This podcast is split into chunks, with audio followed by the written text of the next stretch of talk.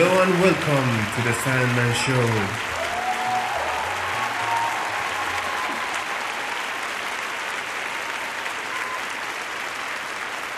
بریم سراغ قسمت هشتم سندمن شو.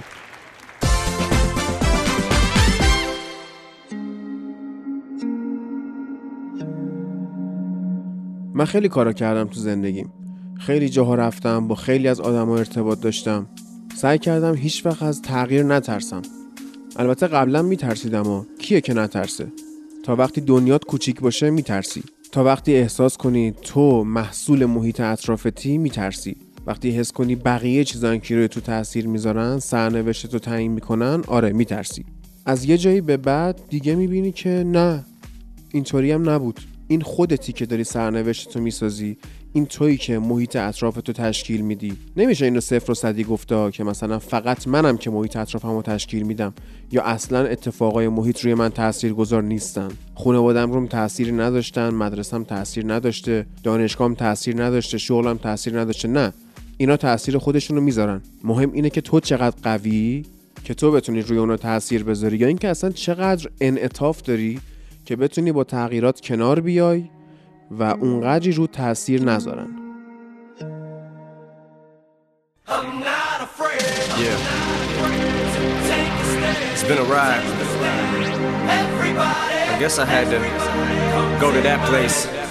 to get to this one. Now, some of you might still be in that place. If you're trying to get out, just follow me. I'll get you. برای هر آدمی یه جایی این turning point اتفاق میافته. اون جایی که دیگه نمیترسی. برای من کی بود؟ اولین باری که توی دانشگاه تصمیم گرفتم انصراف بدم و تغییر رشته بدم. قطعا اگر این شهامتم رو توی دبیرستان داشتم خیلی بیشتر به نفعم بود. اگه اونجا می‌تونستم رشته ریاضی رو ول کنم نیازی نبود که این همه سال توش بمونم بعد برم نرم افزار بخونم توی دانشگاه که ببینم نمی‌تونم از پسش بر بیام و انصراف بدم. ولی خب هیچ وقت برای به دست آوردن شهامت و تغییر مسیر غلطی که توش هستی دیر نیست. شاید حتی مسیرت غلط نباشه ها ولی به خاطر ترست جلوی تنوعش رو گرفته باشی. اون موقعی که تغییر رشته دادم و رفتم مترجمی زبان خوندم کلا دیدم به زندگی عوض شد. دیدم که نه می‌تونم بعد دیگه پشت سر هم تغییرها شروع شد.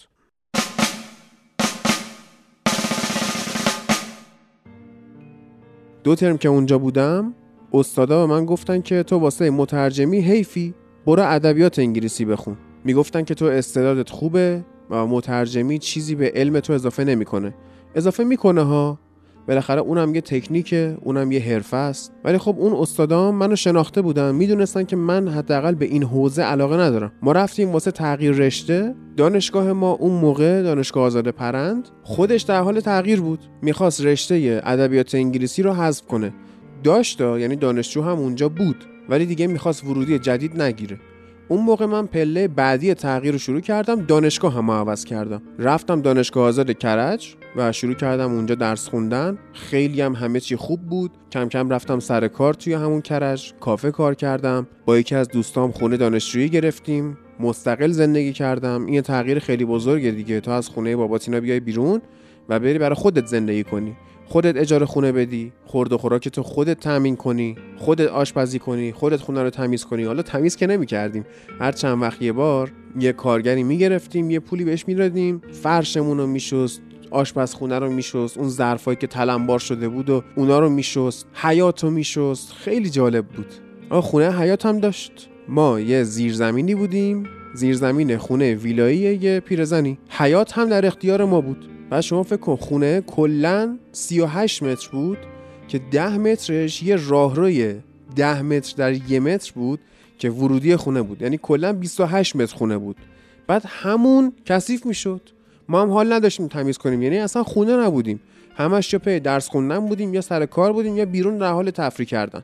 منابع مالی هم که اوکی بود. آره دیگه خب شما هم باشی کارگر می‌گیری. بعدش چی شد؟ اون ماجرای کمردردم پیش اومد که قبلا تعریف کردم. اون موقع من شغلم رو از دست دادم. نتونستم دیگه وایسم کار کنم تو کافه کار می‌کردم دیگه. نتونستم درست برم امتحان بدم. نتونستم دانشگاه حتی ادامه بدم. تمام پسندازی که داشتم خرج کمرم کردم. انقدر پول نداشتم که حتی مجبور شدم سر سالش که رسید اون خونه رو تحویل بدم. نمی‌تونستم اضافه شدن پول پیش تحمل کنم نه اضافه شدن اجاره. کلی هم که بدهی بالا آورده بودم. یعنی پول پیش خونه ای که اومد اونو قلفتی دادیم به بدهی ها.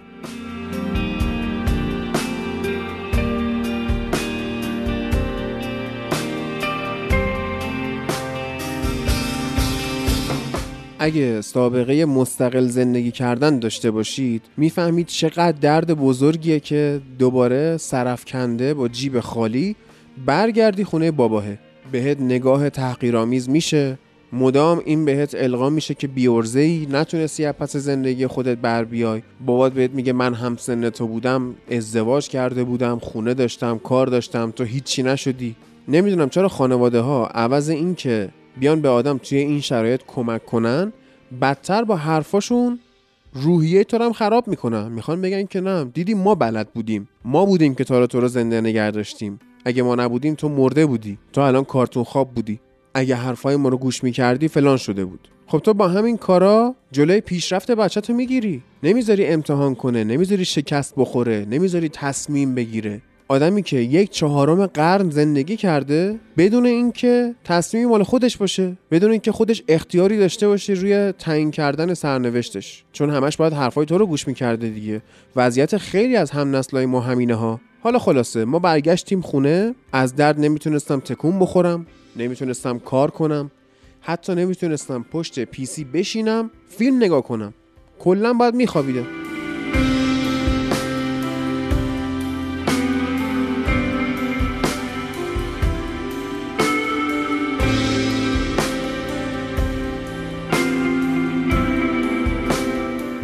فکر کن انقدر درد داشته باشی که رفع نیازهای اولیت مثل دستشویی رفتن، هموم رفتن، آشپزخونه رفتن و غیره انقدر برات سخت باشه که اصلا از تصور کردنش پشیمون شی. بگی ولش کن نمی‌خوام. یه همچین حالتی بود برام.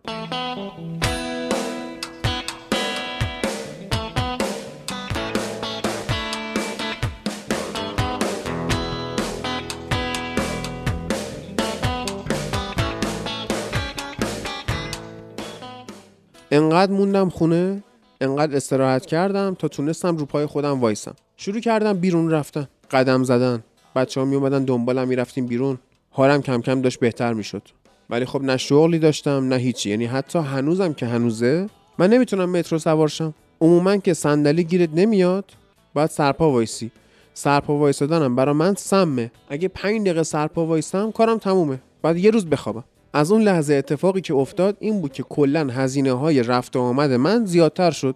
چون مجبوری همه جا تاکسی بگیری مجبوری همه جا اسنپ بگیری. مترو و اتوبوس عملا برات تمومه. کارای ایستادنی هم برات تمومه ها. یعنی حتی آشپزی کردن هم سخته. حالا باز الان وضعیت هم بهتر شده. ولی خب نمی‌تونی دائم بالا سر غذات وایسی.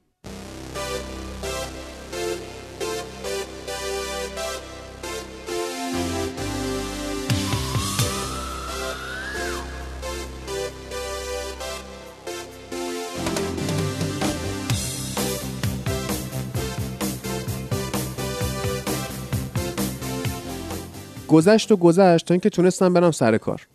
چه کاری؟ توی کارگاه بابام. یه کارگاهی داشت تقریبا خارج شهر تهران. من می‌رفتم اونجا. خب باز کار بدنی خاصی نمی‌تونستم انجام بدم. کارهایی که خیلی سبک بودن انجام می‌دادم و حالا مدیریت کارگاه موقعی که خودش نیست و هماهنگ کردن و به فلانی زنگ بزن ببین این چی شد و خلاصه این کارا. همون حینش یکی از دوستام علی که دیروز تولدش بود اومد به هم پادکست رو معرفی کرد. گفت بشین پادکست گوش کن. منم خب هیچ کاری نداشتم بکنم دیگه. گفتم اوکی. دو سه ماه نشستم پادکست گوش کردم. بعد که قشنگ معتاد این قضیه شدم و ازش خوشم اومد یه شب اومد تو گروه نوشت که حالا کی می‌خوای پادکست خودتو برامون بسازی؟ گفتم من پادکست بسازم؟ چی بگم؟ گفت بیا فوتبال تحلیل کن. گفتم علی من پول ندارم. پادکست ضبط کردن جا می‌خواد استودیو می‌خواد میکروفون خوب می‌خواد. از کجا بیارم؟ گفت نگران نباش. جاش با من. ما یه دفتری داریم. جمعه ها کلید بهت میدم. اونجا مال تو. برو بشین ضبط کن. من نشستم به ایده پردازی و اینکه حالا چی کار بکنم چی بسازم چی بگم نمونه خارجی چه شکلیه. انقدر فکر کردم فکر کردم فکر کردم تا به ایده فوتبال لب رسیدم.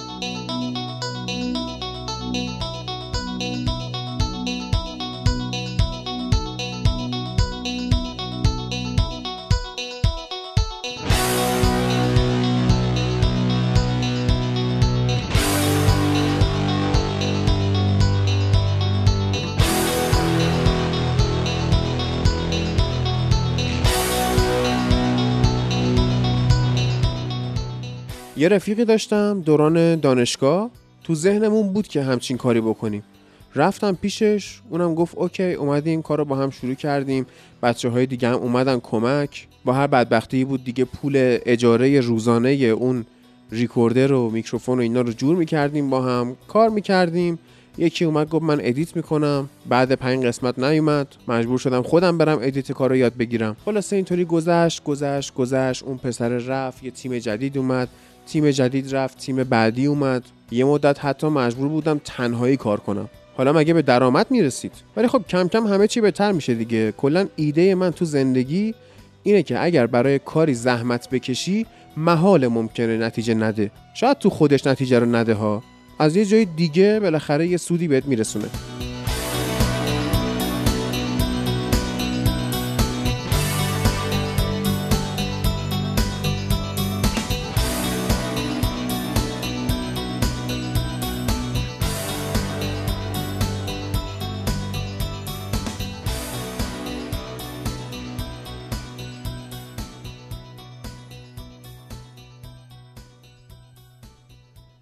حالا یه بار مرور کنیم. آدمی که پنجم دبستان مدرسه تیزهوشان قبول شد نرفت. راهنمایی امام صادق قبول شد نرفت. رفت کلاسای دانشگاه شریف می‌تونست بورسیه بشه نرفت. بدون اینکه علم خاصی داشته باشه رشته ریاضی رو انتخاب کرد. بدون اینکه ایده ای داشته باشه از اینکه تو رشته نرم افزار چه اتفاقی میفته صرفا به خاطر حرف رفیق چه گفت بریم دانشگاه پرن نرم افزار بخونیم بلند شد رفت. بعد انصراف داد رفت مترجمی زبان خوند. بعد انصراف داد رفت دانشگاهش رو عوض کرد. ادبیات انگلیسی خوند خونه گرفت سر کار رفت.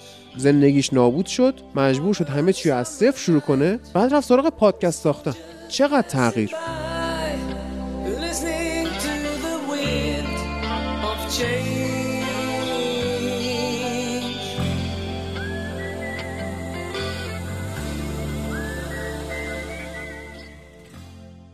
آیا واقعا اگر شهامت این همه تغییر رو نداشتم دووم می آوردم؟ بعید می‌دونم خلاصه گذشت و گذشت یکی از دوستایی که از طریق پادکست فوتبال لب پیدا کرده بودم منو توی گروهی اد کرد تو اون گروه یه موقعیت شغلی پیش اومد من خونه متین بودم داشتم اپیزودهای قبلی رو یعنی مصاحبه با خودش و خانومش رو ضبط می‌کردم. یه چند دقیقه تایممون خالی شد. اون فرصت شغلیه توی اون گروه اومد. متین به من گفت خره پاشو برو. اسپانیا وقتی یکی دوست دارن بهش میگن خره. خره من دوست دارم چرا نمی‌فهمی؟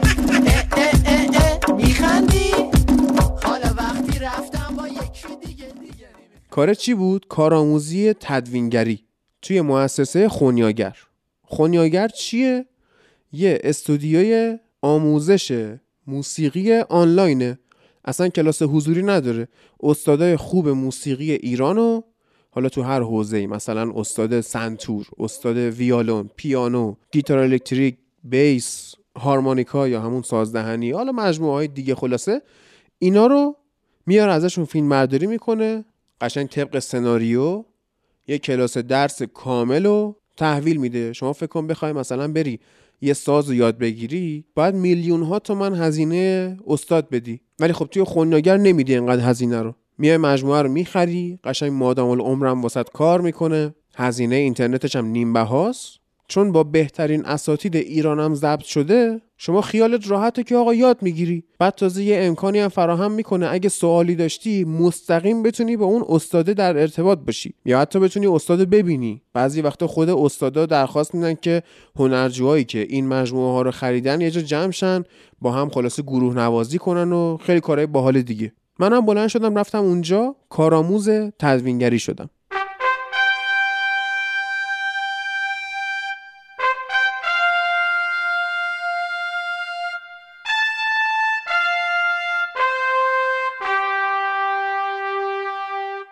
یه چیزی که همیشه داشتنش خوشحال بودم روابط عمومی بالاست. همیشه وقتی این کلمه رو میشنیدم یه چیز مبهم تو ذهنم بود که اصلا روابط عمومی یعنی چی؟ به طور خیلی خلاصه یعنی اینکه آقا راحت بتونی با آدما ارتباط بگیری راحت بتونی باهاشون رفیق شی بتونی اعتمادشون رو جلب کنی. همین اتفاق توی خوناگر هم افتاد. با رئیس اونجا زود رفیق شدم. خیلی آدم باحالیه. خیلی با حوصله همه چی رو به من یاد می‌داد. کار با ادوبی پریمیر کار با فتوشاپ حتی بهم تئوری موسیقی یاد داد بتونم نوتا رو بشناسم بخونم ریتم آهنگا رو یاد بگیرم کسری میزان رو بفهمم چیه.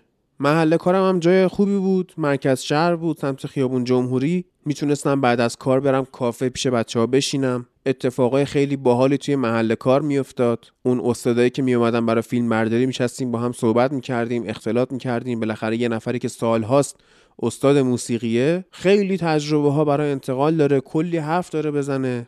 خاطره تعریف می‌کنه. یه چیزایی بهت یاد میده. یه ظرافتای توی موسیقی بهت نشون میده که دفعه بعدی که آهنگ گوش می‌کنی اونا به چشت میاد. بعد نبوغ آرتیستی که دوستش داری بیشتر برات روشن میشه.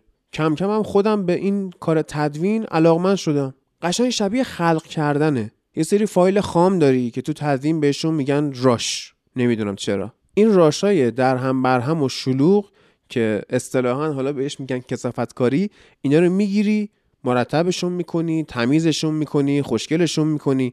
بعد چیزی که ارائه میدی قشنگ شاهکاره. در مقابل چیزی که اول بوده. همین edit کردن پادکست هم اینطوریه دیگه. شما دارید فایل نهایی رو میشنوید. نمی‌دونید اون پشت چه اتفاقاتی افتاده. ولی یه فایل تقریبا بی ایراد دست شما می‌رسه. خب کی داره اون پشت اون معجزه رو می‌کنه؟ تدوینگرش. این تدوینگری از معدود کارهایی بود که من تو زندگیم کردم که صبح که می‌خواستم بیدارشم برم سر کار خوشحال بودم. یعنی محیط کارم رو دوست داشتم همکارم رو دوست داشتم رئیسم رو دوست داشتم کاری که می‌کردم رو دوست داشتم همه چی خوب بود. منم که می‌شناسید اصلا آدم سنتی نیستم. یعنی هستم ها ولی واسه سنتایی که خودم به وجودشون بیارم یا واقعا دوستشون داشته باشم. یه سنتی که خیلی دوستش دارم Thanksgivingه که مسیحی ها انجام میدن. آقا دور هم جمع میشن یه غذایی می‌ذارن رو میز می‌خورن و بابت چیزهایی که دارن شکر گذاری می‌کنن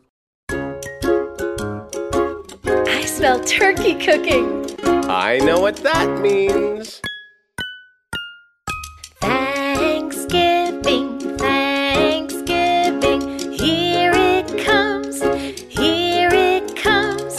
Turkey on the table, turkey on the table.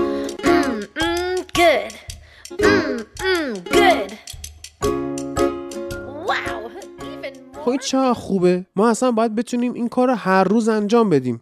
آدمایی که دوستشون داریم و جمع کنیم و ازشون به خاطر اینکه تو زندگیمون هستن تشکر کنیم. ما چیزی غیر از آدمای اطرافمون نداریم. خود من اگر دوستام نبودن اطرافیانم نبودن چیزی که الان هستم نمی‌شدن. اگه کمکاشون نبود اگه همراهیاشون نبود. حتی همین که بعضی وقتا دور هم جمع میشیم میگیم میخندیم چقدر توی روحیمون تاثیر می‌ذاره؟ پس باید ازشون تشکر کنیم. حالا بیا بگو روز شکرگزاری مال مسیحیاست. به ما چه؟ ما مسلمونیم ما یهودیم ما فلانیم. اصلا ما دین نداریم. آقا چه ربطی داره؟ یه چیزی خوبه انجامش بده. چرا ما نباید بتونیم از هر فرهنگی چیز خوبش رو برداریم؟ برمیداریم. من برمیدارم. Once I dreamed that love would come and sweep me up. یه رسم دیگه که برای خودم ساختم اینه که توی شرایط خاصی یه سری موزیک گوش می‌کنم. صبح که از ماشین پیاده می‌شدم اون ده دقیقه که تا دفتر باید برم و قدم بزنم هر روز یه موزیک خاص رو باید گوش می‌کردم.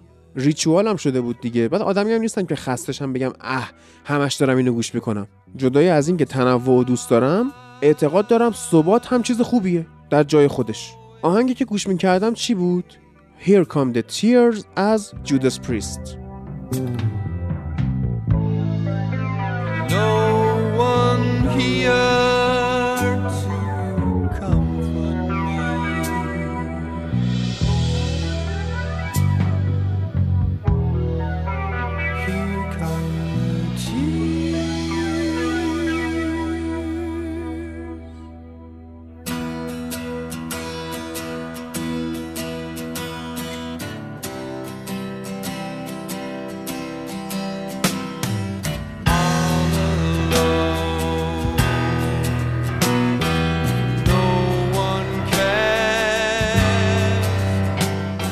در مورد چی صحبت می‌کنه؟ در مورد تنهایی. اینو که هر روز گوش می‌کردم به خودم می‌گفتم که ببین درست رفیق داری اطرافیانت هستن خونواده که برای خودت تشکیل دادی کنارتن اما آخرش خودتی و خودت. یا باید بشینی اشک بریزی یا اینکه باید یه کاری واسه خودت بکنی. بعد این هر روز به من انرژی می‌داد به من قدرت می‌داد که من باید بتونم. باید بتونم کارمو انجام بدم. باید بتونم پیشرفت کنم. واقعا برای قبل کار جواب بود. رئیس خونیاگر به من گفته بود که ما یه کارآموز می‌خوایم برای سه ماه تابستون. ولی خب من از این کار خوشم اومده بود. تو ذهنم این بود که حالا وقتی تابستون تموم شه چیکار کنم؟ وقتی بهم بگن دیگه نمیخوایمت اصلا شایدم بخوان. بذار من کارمو بکنم. بذار انقدر تو کارم خوب باشم یا بعد از تابستونم میگن بیا یا اینکه من کار تدوین رو یاد گرفتم میرم یه جای دیگه کار می‌کنم. یه فقط این یه دونه جا تو دنیا نیست که تدوینگر می‌خواد که. با همین فکره نشستم سفت کار کردم. هر جا هم مشکل داشتم سری میپرسیدم از متین که تدوینگره میپرسیدم از خود رئیس خونیاگر میپرسیدم از همکارم میپرسیدم. سعی می‌کردم بهترین کارم رو انجام بدم هر روز. اگه جایی به خلاقیت نیاز داشت نهایت تلاشمو می‌کردم. تو راه خونه بعضی وقتا میشستم کلیپ نگاه می‌کردم آموزش ادوبی پریمیر. بتونم ریزه کاریاشو یاد بگیرم یه چیزی دستمو بگیره خلاصه. اواخر ماه دومی که داشتم کار می‌کردم یه روز رئیس خوناگر اومد پیشم. همینجوری با اینکه حالا چه خبر و اینا شروع کرد حس کردم که قرار این مکالمه مهم شه و احتمالا هم به آینده شغلی من توی اون مجموعه ربط داره. بهم گفتش که توی تهران خرج و مخارج برا من زیاده. نمیصرفه واسم اینجا بمونم. می‌خوام جمع کنم برم شیراز. منم خب طبعا تو دلم خالی شد دیگه. گفتم بیا حالا یه کار پیدا کرده بودیم. خوشمون میومد. اینم که داره میره. شیراز کجا؟ تهران کجا؟ توی چهره خودم نگرانیه رو نشون ندادم. گذاشتم همه حرفاشو بزنه. بعد ازش پرسیدم که خب من الان چیکار کنم؟ من این کارو دوست دارم دلم می‌خواست باهاتون همکاری کنم. از راه دور باید همکاری کنم یعنی مثلا واسم یه سیستم تدوین می‌خری و فایلا رو واسم میفرستی من اینجا کار کنم. گفت نه این که اصلا نشدنیه. ولی اگه اینجا وابستگی خاصی نداری بلند بیا با هم بریم شیراز. خودشم که شیرازی خانواده شیرازن. گفت قیمت خونه پایینتره هزینه ها کمتره. من شیراز واسم میصرفه می‌خوام برم. پاش بیا. منم رفتم تو فکر. خب خیلی چیز عجیبیه دیگه. درسته؟ من حالا بندر عباس زندگی کردم ولی خب اون موقع که مسئول زندگی خودم نبودم که اون موقع بابام بود. چه دغدغه‌ای می‌تونه داشته باشه یه بچه چهار الا هشت ساله؟ هیچی. دغدغش اینه که بالاخره شوت سوباسا گل میشه یا نه؟ آیا واقعا تیم امید موفق میشه به تیم نانیو گل بزنه؟ هفته آینده ادامه این برنامه رو خواهیم دید. بابای سوباسا که هم مسافرت برمیگرده. این عموه کیه اونجا؟ اموشون من از اینکه تو مربیم هستی خیلی خوشحالم خیلی دوستت دارم. دغدغه ما اینا بود دیگه. یا حالا مثلا منگول گوش میرزا که با اون ماشین از فضا اومده بالاخره می‌خواد رو زمین چیکار کنه؟ اسم ماشین فرهاد بشارتی توی اون دنیای شیرین دریا چیه؟ اسم ماشینش موقع قلقلک بود. ولی خب من نمی‌دونستم که اسم خود اون ماشین چیه که. مثلا فکر می‌کردم که این چیه. هر شب فکر می‌کردم. اون موقع پوپک گل درم زنده بودا. می‌دونی چند سال مرده؟ اول بار که خبر تصادف خانم گل در شنیدید چه احساسی داشتید باورم نمی‌شد. ولی یادمه که وقتی رفتیم با ارژنگ رفتیم شمال. اون لحظه برگشت به من گفتش که یه فضای نامناسبی بود و تنشی بود و این این تنشا رو که حرکت من گفت الان می‌تونی بری ببینیش. دارم می‌ذارم تا آمبولانس. اومدم برم یه دست منو کشید گفت امیر گفتم چی؟ گفت خودتو آماده کن. گفتم بابت چی؟ گفت خیلی خونیه و مثلا شرط فیزیکیش خیلی جوری نیست که چیز بشه. اینه که گفتش من رفتم جلوی ماشین یادم ارجنگ تو ماشین نشسته بود. من پیاده شدم رفتم جلوی ماشین. 15 متر با آمبولانس فاصله داشتم. نمی‌دونم چی شد. دور زدم اومدم نشستم تا شمال رفته بودم اونجا. نشستم تو ماشین بعد. دوست نداشتم ببینمش. حالا منم رفتم تو فکر گفتم چیکار کنم چیکار نکنم؟ من بخوام بلنشم برات. دو سه تومن حقوق. اینجا زندگیمو ول کنم رفیقامو ول کنم کافمو ول کنم. همه چیمو ول کنم برم شیراز چی گیرم میاد؟ اصلا چرا برم؟ من همه چیم اینجاست. یه دو هفته ای به این قضیه فکر کردم. با خیلی مشورت کردم. چقدر فامیلی سیت داون گذاشتیم ببینیم چیکار کنیم. اما تاثیرگذارترین حرف رو به من آقای پارسا زد. آقای پارسا رو یک روز توی سندمن شو صداشو خواهید شنید. یکی از بهترین و با ارزش ترین آدمایی که من کلا توی زندگیم پیدا کردم اون هم از طریق همین پادکست ساختن بوده. با اون حرف زدم. گفتم من یه ایده هایی تو ذهن خودم دارم که می‌تونم توی شیراز پیادهشون کنم. با خونیاگرم میشه همکاری کرد.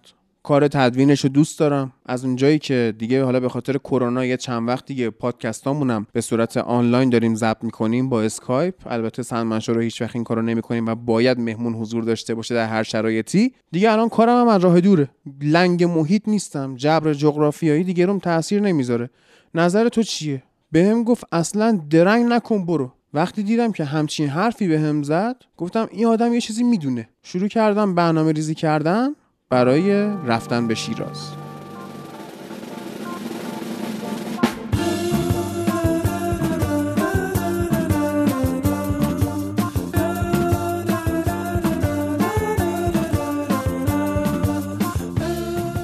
الان که دارم باهاتون حرف می‌زنم شیرازم. موقتا یه خونه ای دارم. خونه مال خودم نیست. تا یکی دو ماه دیگه باید 60 70 میلیون حداقل جور کنم. یه خونه واسه خودم رنگ کنم. تا اون موقع هر روز استرس اینو دارم که اینجا خونه خودم نیست. خیالم راحت نیست. دلم نمیاد اصلا بهش رسیدگی کنم. دلم نمیاد مهمون بیارم توش. اون رفیقام که عملا حکم خونوادم رو داشتن تهران ول کردم اومدم اینجا و تا وقتی که خونه واسه خودم نگیرم خیلی واسم سخته که دعوتشون کنم بیان. امروز یک شنبه است. 18 آبان ماهه. هفته سومیه که تو شیرازم. چهار پنج بار کلا نرفتم بیرون. سه چهار نفر رو بیشتر نمی‌شناسم اینجا. می‌دونم که کم کم می‌شناسم. می‌دونم که اینجا قطعا قراره که پایگاه خودم رو بسازم. فکرهای بزرگی تو سرمه. امیدوارم که توشون شکست نخورم.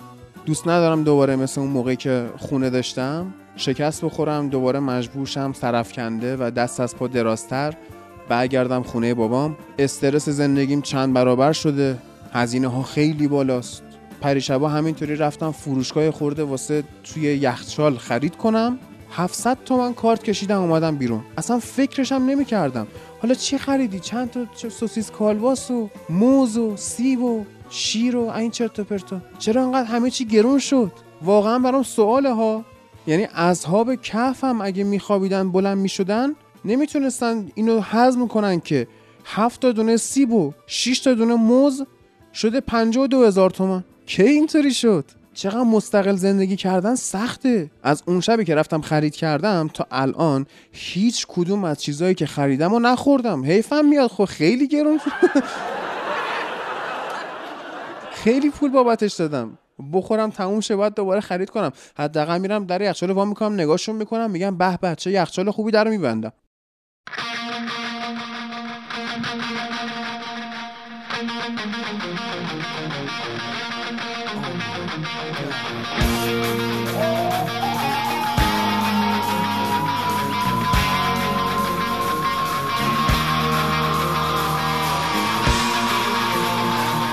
ریچوالم هم عوض شده ها. اون ریچوال آهنگ گوش کردنه. قبلا هیر کام د تیرز گوش می‌کردم که انرژی بگیرم قبل از کار.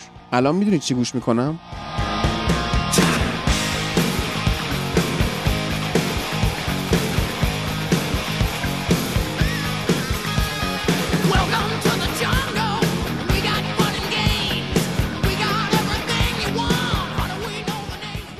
آره. Welcome to the Jungle. این ترک از گانزن روزز خیلی الان برای من معنی داره. هر روز گوشش می‌کنم حداقل یه بار. اگه اهل پادکست گوش کردن باشی من همیشه به همه توصیه می‌کنم پادکست آلبوم رو گوش بدن. پادکست آلبوم سه قسمت داره در مورد گروه گانزن روزز که اومده داستانشون رو تعریف کرده و بک استوری پشت آهنگارم گفته. اعضای گروه گانزن روزز هیچ کدومشون مال لس آنجلس نبودن. ولی خب هر کدوم به خاطر یک سری مشکلات رفتن لس آنجلس اونجا همدیگه رو پیدا کردن و گروه تشکیل دادن. این آهنگ Welcome to the Jungle هم مال آلبوم اولشونه. ایدهش هم مال خود اکسل روزه و در مورد اون موقعیه که شهر خودش رو ول کرده بود توی اون اوایل 20 سالگی عملا با جیب خالی و با هیچی رفته بود لس آنجلس دنبال یه رویایی و تفسیرش از لس آنجلس یه جنگل بود. جنگلی که اگه نخوری خورده میشی.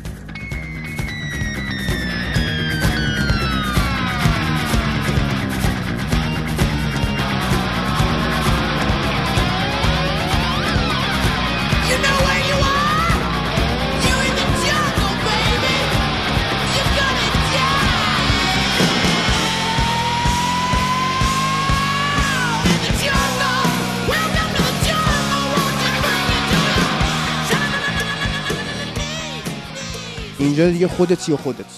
باید قوی باشی. باید بتونی. اصلا نشد نداره. بایدیه. حالا کاری هم نداریم که تو خیلی از نظرسنجی ها اینو به عنوان بهترین آهنگ هارد راک تاریخ انتخاب کردن. اون بخش تکنیکالش مد نظر من نیست. اون مفهومش برام خیلی ارزش داره که الان که خودم عملا با هیچی بلند شدم اومدم شیراز باید بتونم از پس همه چی بر بیام. از پس تنهایی زندگی کردن مسئولیتش ایده هایی که برای کار دارم. بعد خونه بگیرم بعد باید خونه پر کنم. یخچال بگیر تلویزیون بگیر ماشین لباسشویی بگیر. ماشین لباسشویی خیلی مهمه اگه تو خونه هاتون ماشین لباسشویی دارید قدرش رو بدونید ببوسیدش. کرجم که من خونه داشتم ماشین لباسشویی نداشتیم. بدبخت می شدم یعنی یه دونه سطل آشغال رو برداشته بودم تمیز کرده بودم. هر سری می‌خواستم لباس بشورم می‌رفتم لباسامو کپه می‌کردم میریختم تو اون سطل آشغاله تاید و آب جوش میریختم میذاشتم مثلا حالا یه چند ساعتی اون تو بمونه برا خودش بعد می‌رفتم حالا یه خورده میچلوندمشون و آب میکشیدم. این شده بود لباسشویی من. این همه سال گذشت من برگشتم سر همون نقطه. حالا اینجا اونم نداشت. من رفتم بیرون یه سطل آشغال خریدم آوردم که چرا لگن نخریدم؟ چرا آشغال تو ذهنم مونده بود. کاش لگن می‌گرفتیم. هنوز 50 60 سالمون نشده زوال عقل گرفتیم.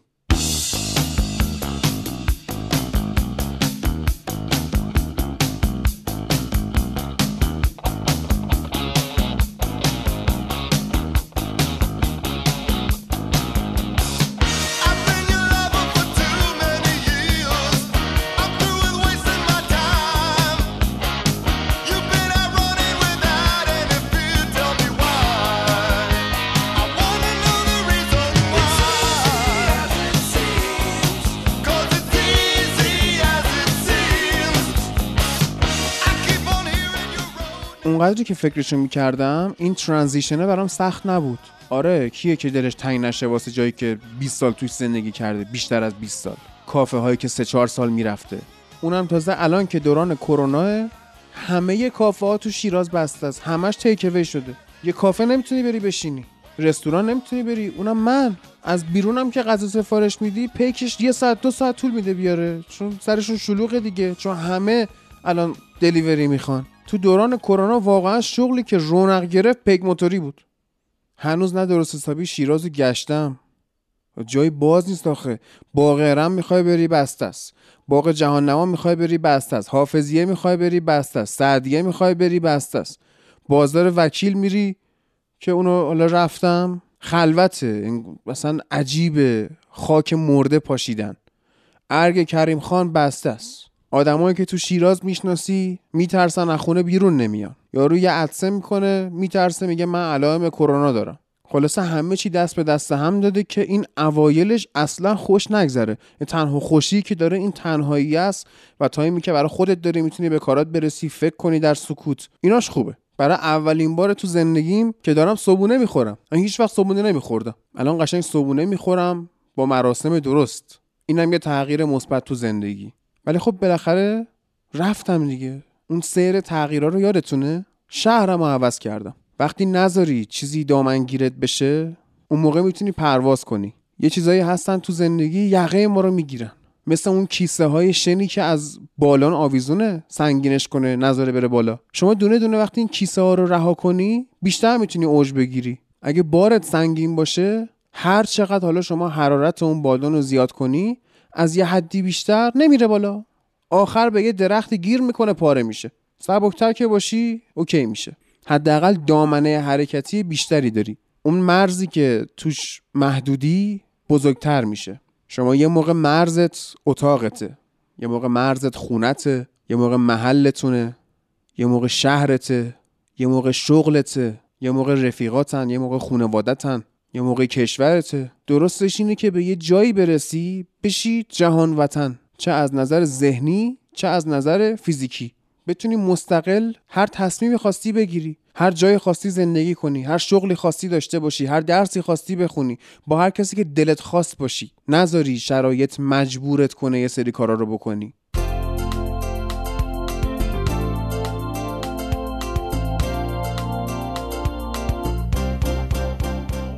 البته که من سفر قندهار نرفتم ماهی یه بار 45 روزی یه بار.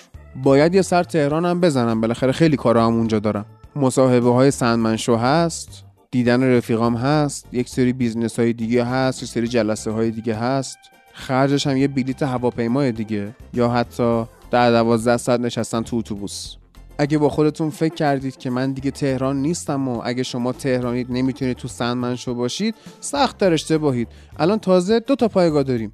یعنی دوستایی که تو شیراز هم هستن می‌تونن بیان توی سندمنشو شرکت کنن و می‌کنن. همین الان هم چند نفر بهم گفتن که می‌خوایم بیایم. آره چرا که نه؟ بلند شید بیاید. تهران هم که هستید حتما بیاید سراغم به آیدیم پیام بدید. آیدی تلگرام هم که هست ادساین سندمن کانال تلگرام و پیج اینستاگرام هم سندمن شو وان یه دونه یک به چسبون ته سندمن شو نیازی نیست حتما سلبریتی باشی تا باهات مصاحبه بشه. اینو یادت نره. چه تهرانی چه شیراز چه جاهای دیگه. یه روز میای جلوی من میشینی و با هم صحبت می‌کنیم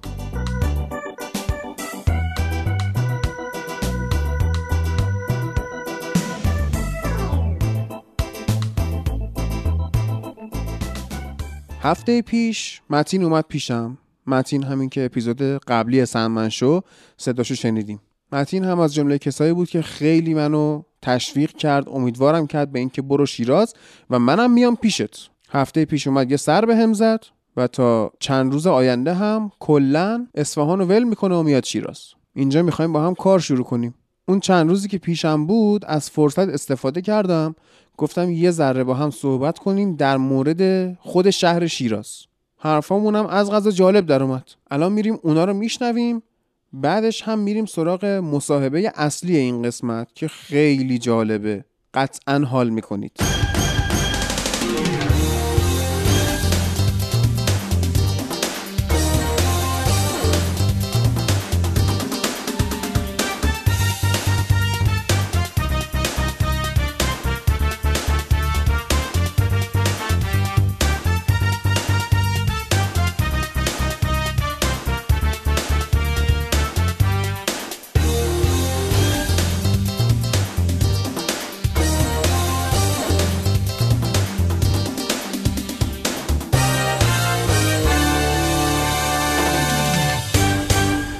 متین کسی بود که خب از وقتی با هم آشنا شدیم خیلی اتفاقهای جالبی برای زندگی جفتمون افتاد و کار کردیم با هم توی پروژه های مختلف و حالا هم من تصمیم گرفتم که یه کاری رو شروع کنم برای خودم و متین هم خیلی منو موتیویت کرد که اگر امکانات این کار توی شیراز برات فراهمه برو و منم میام کمکت می‌کنم و الان هم تو خونه من تو شیراز پیشم نشسته.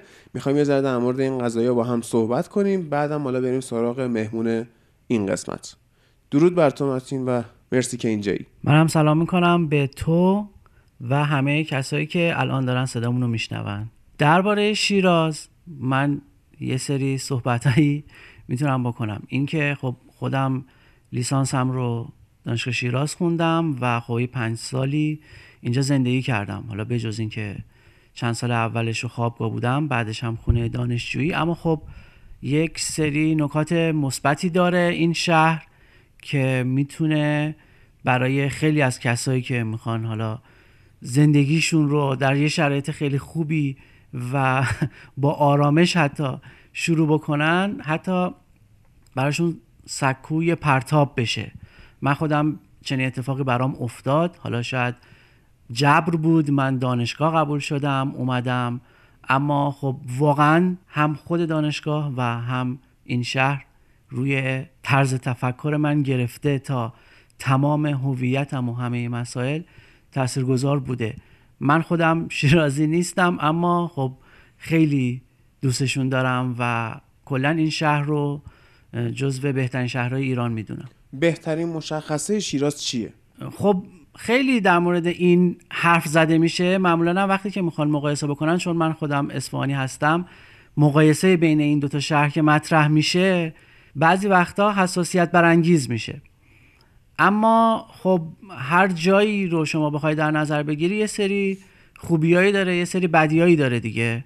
خب باید ببینی که کدوم خوبی ها بیشتر به تو اجازه میدن که فعالیتت رو بتونی بیشتر انجام بدی و مانور به اصطلاح داشته باشی قدرت مانور تو بالا ببره و اینکه بدیاشو می‌تونی در درجه اول بشناسی و در درجه دوم باهاشون کنار بیای. خب حالا طبق صحبت که قبلا با هم دیگه داشتیم یه سری از اخلاق های شیرازی ها دارن که فکر کنم تو خیلی باشون نتونستی فعلا ارتباط برقرار کنی. متین شیراز کلا شاید اندازه یک سوم تهرانه. بله. اصلا راهی نیست.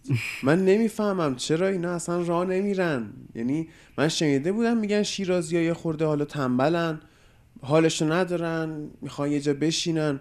ولی اصلا عجیب بوده واسم. تو فکر کن من می‌خواستم برم بیرون یه جایی بعد طرف انداخت توی کمربندی شیراز رفت توی اون خیابونه. و من اونور خیابون دیدم مقصدمو. بیارو گفتم خب حله همینجا نگه دار من پیاده میشم میرم اونور گفت نه دیگه بس برسونمت دیگه. گفتم نه بابا خودم میرم یه چقدر یه خیابون می‌خوام رد شم. گفت نه بابا ما میرسونیم همه رو. من می‌دونم حالش نده گفتم آقا من حالش دارم میرم. حالا کم کم این رفتار تو شاید بدادتشون هم بکنه دیگه. آره عجیبه. یا مثلا همونجا کارم تموم شد. بعد به یکی از بچه ها زنگ زدم شیرازیه. گفتم می‌خوام برم یه جا غذا بخورم.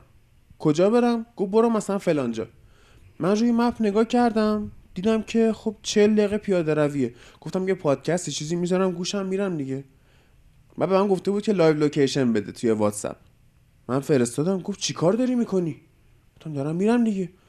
گفت مگه من نگفتم برو اون خیابون ماشین بگیر؟ گفتم بابا یه ذره راه میرم. گفت چهل دقیقه پیاده روی آره یه مقدار مقیاس ها اینجا متفاوته. ولی خب حالا به هم روحیات مردم بستگی داره به نقشه شهر هم خب خیلی بستگی داره. چون بالاخره همون کشیده بودن شهره و خطی بودنش باعث میشه که مسیر خود به خود دور به نظر برسه. در حالی که نیست. در حالی که نیست. آره واقعا نیست. یعنی ذهنشون داره گولشون می‌زنه. یه موقعی بود من دانشگاه رو میپیچوندم. اون موقعی که نرم افزار میخوندم. واقعا حوصله کلاس رفتن نداشتم. می‌رفتم میدون آزادی بعد از اونجا با بیارتی مثلا. می‌رفتم چهار ولی عصر و پیاده می‌رفتم تا میدون تجریش و برمیگشتم. فکر کنم همچین چیزی تو شیراز قفل باشه هنوز. من فکر کنم همچین چیزی برای خیلی از تهرانی هم قفل باشه دیگه. تو یه استثنایی هم شاید باشی. آخه خیلی حال میده پیاده روی با موزیک. آره آره. خب اون واقعا تاثیرگذاره. آره تو برهه سختی از زندگی من بود و از اونجا بود که اصلا شروع کردم اینطوری به متال گوش کردن. چون ناراحتی و مشکلات تو رو می‌گیره و تبدیل می‌کنه به خشم خشم رو تبدیل می‌کنه به انرژی و تو راه میری و اصلا نمی‌فهمی که مسیر کی گذشت خسته نمیشی. ولی عجیبه واسم تو شیراز یعنی اصلا راهی نیست. آقا راه برید یه خورده. ولی جالبش اینه که پیاده روی توی شیراز اتفاقا چون که رویدادهای مختلفی ممکنه باهاش مواجه بشی که از قضا ممکنه خیلی هم فان باشه به اصطلاح اتفاقا خیلی به اصطلاح حال میده. حالا این مدتی که خوابگاه بودی و خونه دانشجویی و اینا قطعا چیزای جالبی داری که تعریف کنی واسمون. ببین آره این که هست ما توی یه دوره ای توی دانشگاه شیراز بودیم که خب هم دوره خیلی خاصی بود همین که جمع دانشجوها واقعا یه هر کسی بر خودش یه داستان عجیب غریبی داشت. و این باعث می شد که ما اگر می‌خواستیم توی یه دفترچه خاطراتی بشینیم هر اتفاق جالب و خنده داری برامون میفته رو بنویسیم شاید توی روز ساعتی یه دونه خاطره باید می نوشتیم واقعا رویداد عجیب غریبی بود. من خودم اصلا هر موقع بهش فکر می‌کنم میگم چرا ما اینجوری بودیم؟ اما خب خاطرات خوابگاهمون هم خیلی زیاده. حالا برای کسایی که شاید ندونن که خب ممکنه خیلی از بچههایی که با شرایط خوابگاهی دانشگاه شیراز آشنا نباشن. دانشگاه شیراز در حال حاضر فکر کنم سه تا ولی موقعی که ما بودیم دو تا خوابگاه بالای ده طبقه داشت که هر کدومش حداقل 1400 تا دانشجو توش زندگی می‌کردن. خب اول اینکه خب این همه پسر یه جا خودش خیلی اتفاقات عجیب غریبی مینداخت حالا رفت و آمده و اینجور موارد. اما خب یه خاطره که می‌تونم الان بگم یه شب خیلی سرد زمستون بود. اون موقع هایی که برفای شدید میومد شیراز همیشه هر سال یه دونه برف میومد که راحت شاید یه متر میشست الان دیگه اصلا اینجوری نیست. اما یکی از شبها اینجوری شد و ما هم به خاطر درسمون که همیشه تا دیر وقت بیدار بودیم تا دو نیم سه نصف شب بیدار بودیم و یه لحظه پنجره رو باز کردیم. دیدیم که چه برفی نشسته. و تصمیم گرفتیم که خب بریم توی برف بالاخره یکم برف بازی کنیم قدم بزنیم. چه می‌دونم از هوا استفاده کنیم. خب انقدر سرد بود که ما اول پوشیدیم رفتیم بیرون دیدیم خیلی سرده برگشتیم و برای اینکه دوباره بریم خودمون رو به اصطلاح مسلح کردیم. به این صورت که دو تا نایلون توی پامون هر کدوم کردیم. دو تا جوراب کلفت پوشیدیم. و دیگه هر چی دم دستمون رسید توی کمد داشتیم پوشیدیم و رفتیم توی محوطه دانشگاه. حالا محوطه دانشگاه ما خوابگاهمون در واقع روی یه تپه مانند. حالا شیرازی ها باشن میگن کوه ولی خب حالا حالت تپه داره دیگه. و رفتیم توی محوطه داشتیم به اصطلاح سگ لرزه می‌زدیم و حالا با هم دیگه حرف می‌زدیم. یکی از بچه ها از خوابگاه علوم پزشکی اومد بیرون دیدیم با رکابیه و شلوارک پوشیده و اصلا انگار که تو این دنیا نیست یعنی حال خودشو نمی‌فهمه. و, و زده بود بیرون و اصلا بعد ما باش مواجه شدیم. بهش گفتیم که خب چه خبر تو؟ چرا اینجوری؟ چه برفی اومده و اینا؟ گفت آره بچه خیلی برف خوبی اومده و منم دارم حال می‌کنم و همین الانم یه ترکیبی زدم و اومدم بیرون. گفتیم که گفتیم ترکیب چیه؟ گفت من داروسازی می‌خونم. اونجا بود که خب ما فهمیدیم که ظاهرا یه اتفاقایی می‌تونه بیفته که شما سرما رو درک نکنی. ولی خب بعدا که بیشتر باهاش صحبت کردیم فهمیدیم که از دوستانیه که خب در حالت عادی هم خیلی سرما رو درک نمی‌کنن. من خیلی دوست دارم که خاطره مجسمه خاجه کرمانی رو تعریف کنی. چون دیشب دیدمش. این خاطره شاید حالا مثبت 18 باشه ولی خب من جوری تعریف می‌کنم که با نظارت والدین بتونین گوش بدین. بله. خودتون تصور اضافی اگه داشتید راحت باشید دیگه. آره یکی از روزای دیگه ای که بود خب ما واقعا جمع جالبی داشتیم توی بچه هامون و یه روز تصمیم گرفتیم که بریم صبح زود بیدار بشیم و بریم کله پاچه بخوریم. چند تا از بچه ها جمع شدیم رفتیم جاتون خالی کله پاچه رو زدیم و خب نمی‌دونم چه فعل و انفعالاتی توی ذهن آدم بعد از اینکه کله پاچه می‌زنه. به خصوص اگر که جمع دانشجویی باشن میفته زد به سرمون گفتیم بریم سمت دروازه قرآن. بالاتر از دروازه قرآن یه مجسمه ای هست که شمایل خاجوی کرمانیه. خاجوی کرمانی تو شیراز چیکار می‌کنه؟ ببین خاجوی کرمانی شاعریه که اصفهانی بوده. ولی خب شیراز فوت می‌کنه و حالا مجسمش هم نم... اینجا هست ولی خودش نمی‌دونم دقیقا حالا. کجا باشه؟ الان احتمالا یه جای دیگه ایه. تخلص های شاعرای قدیمی ایرانی هم خیلی جالب. خلاصه مجسمش یه مجسمه تقریبا فکر می‌کنم دو متریه و قابل توجه واقعا اونجا. ما هم که دیگه از خود بیخود شده بودیم و دیگه هر کسی هر بلایی سر این مجسمه خواست آورد. یعنی حتی عکس هم گرفتیم و رفتیم از سرکولش بالا می‌رفتیم نمی‌دونم یکی می‌رفت رو دستش میشست یکی می‌رفت رو سرش میشست هر کی یه کاری می‌کرد و اینا. بعد دیگه همه کارهایی که می‌خواستیم و که کردیم حالا تصور بکنین چه کارهایی. اومدیم بیایم سوار ماشین بشیم. بریم یکی از دوستان برگشت گفت بچه ها گفتیم که چی شده؟ گفت دوربین داشت اینجا. و دیگه ما دوربین رو که دیدیم سریع فقط فلنگ رو بستیم و رفتیم. از اونجایی که حالا قاتل به محل قتل همیشه برمیگرده فرداش اومدیم یه سر بزنیم ببینیم خبری چیزی نشده. دیدیم که از فاصله نیم متریش دور تا دور شیشه کشیدن. این هم یکی از خاطراتی بود که این شما در واقع تاریخ ساختید توی شیراز. ما باعث شدیم که دیگه خاجه کرمانی و کسی نتونه بره نزدیکش بشه.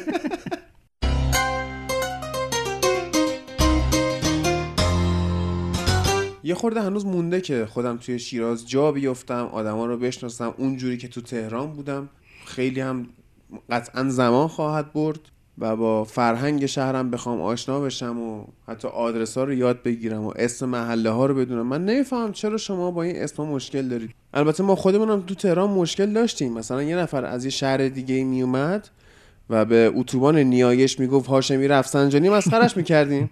خب یا من حتی بابا بزرگم میومد می‌رفتیم میدون آزادی میگو این میدون حالا اسمش یادم رفته؟ چی بود اسم قدیمش؟ یا مثلا خیابون ولیعصر رو میگو این خیابون فلان اسم اون موقع رو یادشه. بعد الان این خیابون پاسدارانو چیه اسمش؟ یادم رفت. زرهی میگن حالا بیشتر. آره.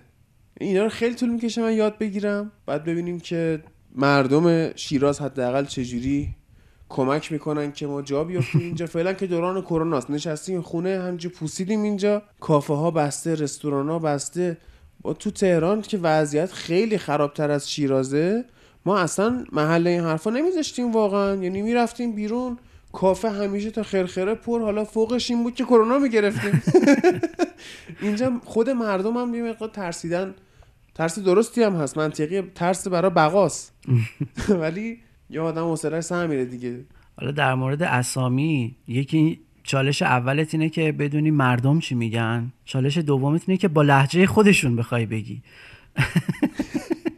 آره مثلا زرهی با لهجه حالا زرهی نه ولی مثلا فلکه گاز نمی‌دونم. فلکه گازو باید بگی. خب نه دیگه. الان مثلا این دوباره باز اشتباهه. چرا؟ ولی من خودم درستشو نمیگم به خاطر اینکه من خودم هم ممکنه اشتباه بگم.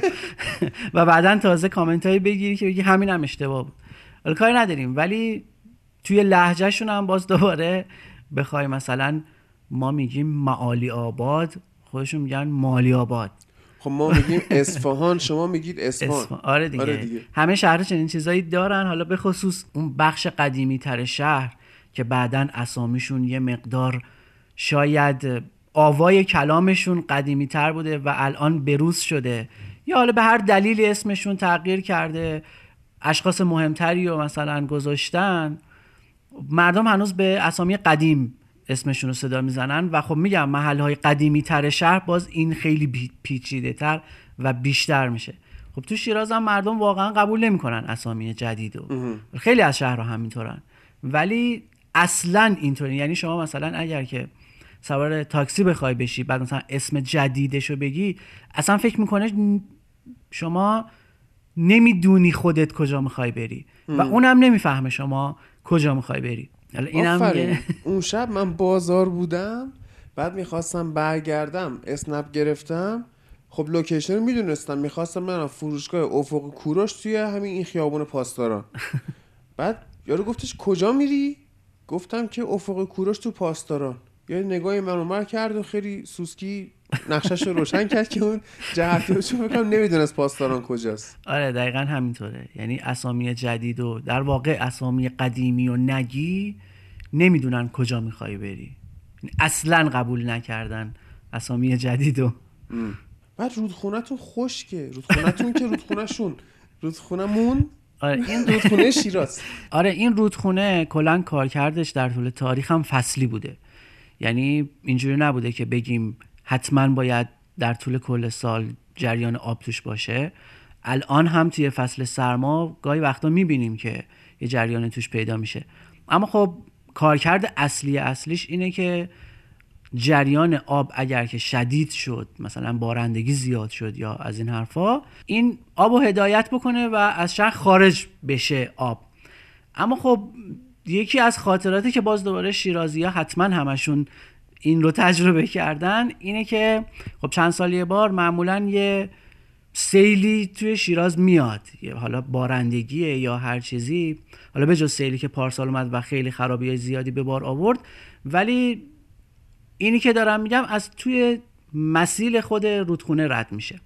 خب مردم هم خیلی آدمای پایه‌ای هستن و وقتی که مثلا سیل میاد توی شیراز میرن توی خیابونه اطرافش وای میسن یا حتی روی پلها وای میسن و شروع می‌کنن به تخم شکستن و با همون لحجه شیرین خودشون میگن که مثلا اومدیم سیل رو ببینیم و نمی‌دونم کیف داره چه باحال و فیلم می‌گیرن میفرستن برای دوستاشون و اینا. ولی خب این هم خیلی خطرناکه. آره. امیدوارم که حالا پروژه هایی که می‌خوایم با هم شروع کنیم موفق باشه. و تو هم که قصد جدی داری که کلا بیخیال اصفهان شی بیا اینجا دور هم باشیم. می‌تونه هم یه جای خوبی برای زندگی باشه. می‌تونه هم سکوی پرتاب باشه. قطعا همینطوره. ببین من خودم حالا شاید خیلی نخواهیم واردش بشیم ولی تز زندگیم اینه که هر چند سالی توی یه شهر زندگی کنم. فکر می‌کنم هر شهری یه چیزایی داره که به تو اضافه کنه. یعنی قطعا همینطوره. و زندگی توی محیط های مختلف باعث میشه که خودمون اصلا رشد بکنیم. حالا شاید در مورد این هم حرف زدیم توی اپیزود خودم ولی خب خودم همیشه دوست دارم که شهرهای مختلف رو تجربه کنم. به خصوص شهرهای شمالی و اینجور موارد یا مثلا غرب کشور اینا هم خیلی دوست دارم. حالا من که قبلا شیراز زندگی کردم ولی نه زندگی به اصطلاح زندگی. آره دانشجویی بوده دیگه. آره. و خب شیراز هم واقعا شهر خوبیه. هم اگر که سربازی توش بیفتی هم برای دانشجویی. ولی خب زندگی شخصی و به اصطلاح کاری توی شیراز اونجوری نداشتم و خیلی دوست دارم که اینم تجربه کنم. متین اون اسپارکی که اون جرقی که توی شیراز هست اون جوجویی که به آدم میده که من هنوز تجربهش نکردم که به هر کی گفتم من دارم میرم شیراز گفته ایول شهر خوبیه. این چیه؟ من نفهمیم چیه که اینا میگن شهر خوبیه. چی رو دارن میگن؟ ببین نمی‌دونم بحث یه مقدار پیچیده میشه. اما خلاصه ترین حالتی که می‌تونم بگم اینه که مردم شیراز به چند دلیل با افراد و اقوام مختلف چه داخلی و چه خارج از کشور برخورد زیادی داشتن. خب. و این باعث شده که به اصطلاح فکرشون باز بشه. یعنی شاید اون قالب سنتی بودنه شکسته ها. توی شیراز. به خصوص چند تا عامل خیلی تاثیرگذار بوده که یکیش همون جشن هنر شیراز بوده که از غرب و شرق می اومدن و به اصطلاح حالا شعار اون موقع خودشون که قرار بوده به اصطلاح دروازه تمدن ها باشن و از این حرفا. خب هنر غرب و شرق رو به هم وصل می‌کرده دیگه جشن هنر شیراز و خیلی هم مترقی و آوانگارد بوده و خب مردم ببین خیلی از پرفورمنس های اون جشن خب که ده سال هم برگزار شده منظم هر سال ده روز در شیراز خیلی از پرفورمنساش توی خیابونا برگزار می شده تئاترای خیابونی و حتی موسیقی زنده ای که توی حافظیه مثلا هر شب تا صبح توی حافظیه مثلا موسیقی بوده از جای مختلف دنیا. خب این واقعا تاثیر گذاشته. چرا؟ چون دقیقا جامعه هدفش درسته که کل کشور بوده و رسانه صدا و سیما اونو پوشش می‌داده برای کل کشور. اما خب در درجه اول اولین کسایی که باش برخورده خیلی زنده می‌کردن خود مردم شیراز بودن و این واقعا خیلی روشون تاثیر گذاشته. از طرف دیگه خب رفت و آمدهایی که خلیج نشین ها به شیراز دارن چون به خاطر اینکه قطب جنوب کشور از لحاظ پزشکی به خصوص آها. خب شیرازه و خیلی از به اصطلاح همون خل... خلیج نشین ها خل... الان ناراحت نشن دوستان منظور همون خلیج فارسه. آره دیگه. خودشون کشورهای خودشون اینو میگن. حاشیه آره کشورهای حاشیه‌ای. خب برای درمان خیلی میان شیراز. و به خصوص از اونجایی که کشورهای خودشون هم خیلی گرمه خب اکثرشون توی شیراز حتی خونه هم دارن. و این خیلی به اصطلاح برجسته و بلده توی شیراز که خب این رفت آمدها و برخورد با آدمهای این شکلی اون قطب جنوب بودنه از لحاظ علم پزشکی و اینجور چیزا خب واقعا فکرشون رو باز کرده. من خودم این رو خیلی میپسندم در برابر حالا مثلا تفکر حاجی بازاری و سنتی و اینجور چیزا فکر می‌کنم که پذیرششون برای افراد غیر از خودشون خیلی با آغوش بازتری نسبت به آها. مردم شهرهای دیگه حالا به خصوص تجربه من از اصفهان و حالا کمی تبریز که داشتم خب باعث میشه که همه وقتی میگه شیراز بگن که خوش به حالت. خب حالا آب و هوا و اینجور چیزا هم تاثیرگذار هست دیگه. بالاخره هم از آلودگی بگیر تا هوای معتدلی که توی شیراز هست واقعا یعنی بهار و پاییز شیراز عملا مست کننده است به خصوص که حالا مثلا همشون عادت دارن توی خونشون نارنج داشته باشن گل یاس و نمی‌دونم اینجور چیزا خیلی علاقه دارن. این خودش اصلا یه فضای شهر رو خوشبو و عطرآگین می‌کنه که واقعا هم خیلی تأثیر گذاره خب به جز اینا خب فکر کنم خیلی الان لیستم داره طولانی میشه در مورد خب. خوبی شیراز به جز اینا امارت های تاریخیش هم هست که حالا فرق خیلی اساسی با آثار باستانی توی بخصوص اصفهان داره که من می‌تونم تخصصی چون رشته تخصصی خودم هم همین بوده حرف بزنم که فکر کنم خیلی طولانی میشه. یعنی حداقل باید بشینم نیم ساعت براتون روزه بخونم که بخوام آثار باستانی و تاریخی اصفهان رو با امارت‌های معماری داخل شیراز براتون مقایسه کنم که اون خودش چقدر پذیرای صمیمیت و خودمونی بودنه. آره آفرین.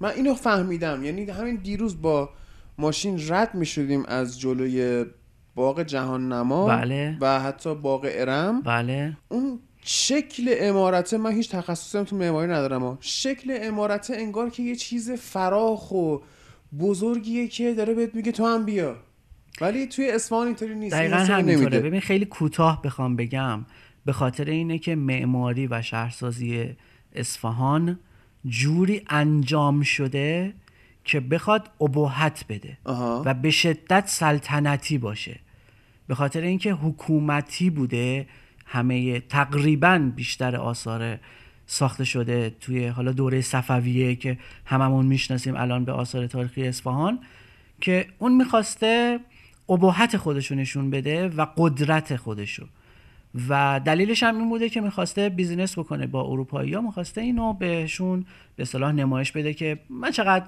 به اصطلاح خودمون خفنم و اینجور چیزا. آره. اما شیراز دقیقا نقطه مقابله.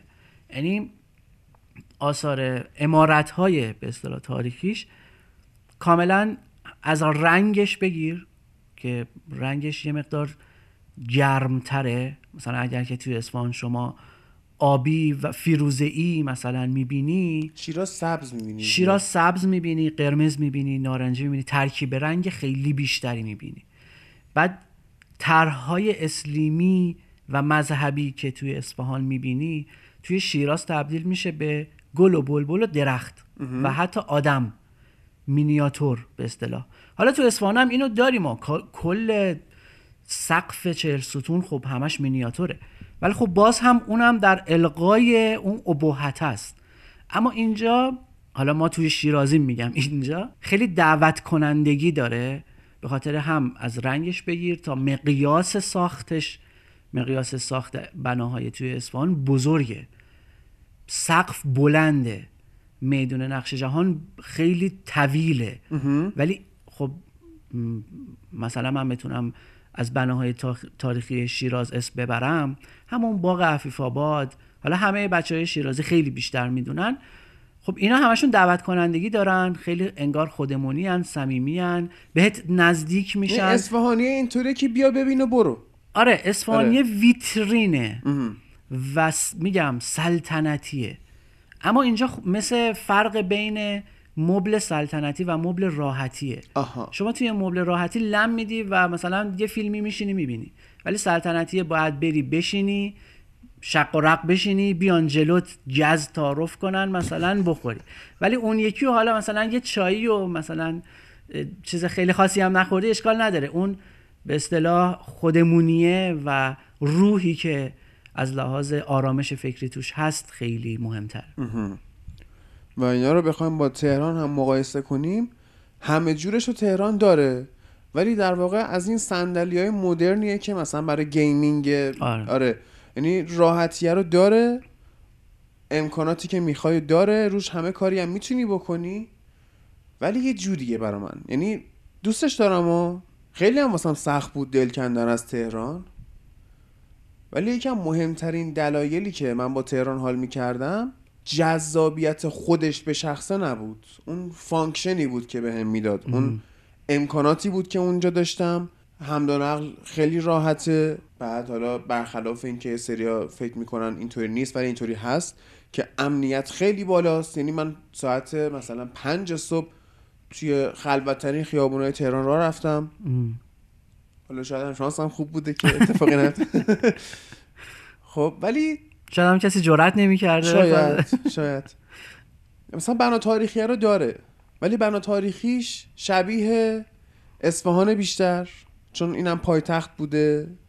حالا شیراز هم پایتخت بوده در فاصله خیلی دورتری نسبت به اصفهان و تهران. و یه سری بنا هم داره که مثل شیرازه اتفاقا. ولی بله. مثلا شما کاخ گلستان میری بعد بیای نگاه کنی بری. آره دیگه. باید بیای تحت تاثیر اون قدرت حاکم به اصطلاح بشی و بری. من فقط قبل از اینکه بخواد هر کامنتی از بچه های اصفهانی بیاد بگم که من نمیگم کدومش بهتره؟ نمیگم شیراز بهتره. حالا در مورد آثار باستانی که حرف زدیم. و نمیگم هم اصفهان بده. ولی هر کسی یه روحیه ای داره.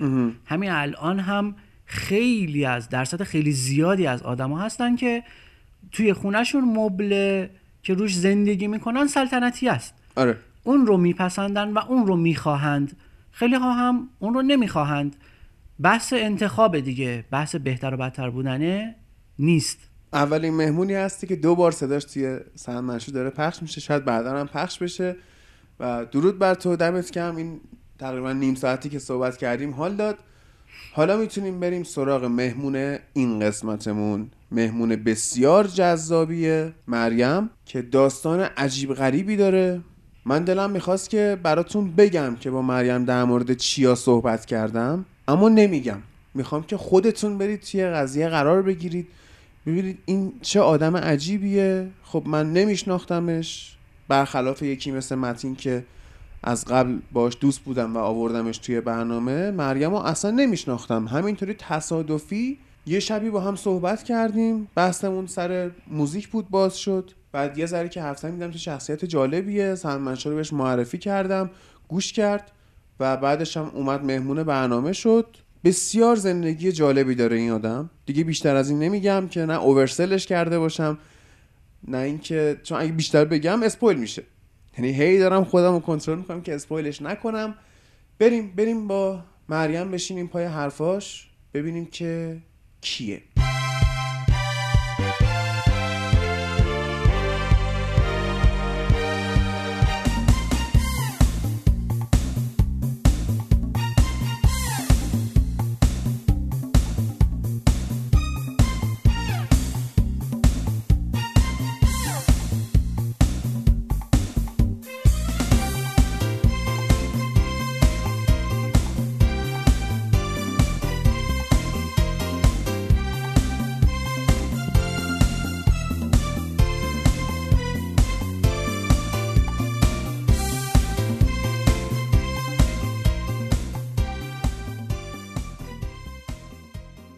هنوزم درد داری؟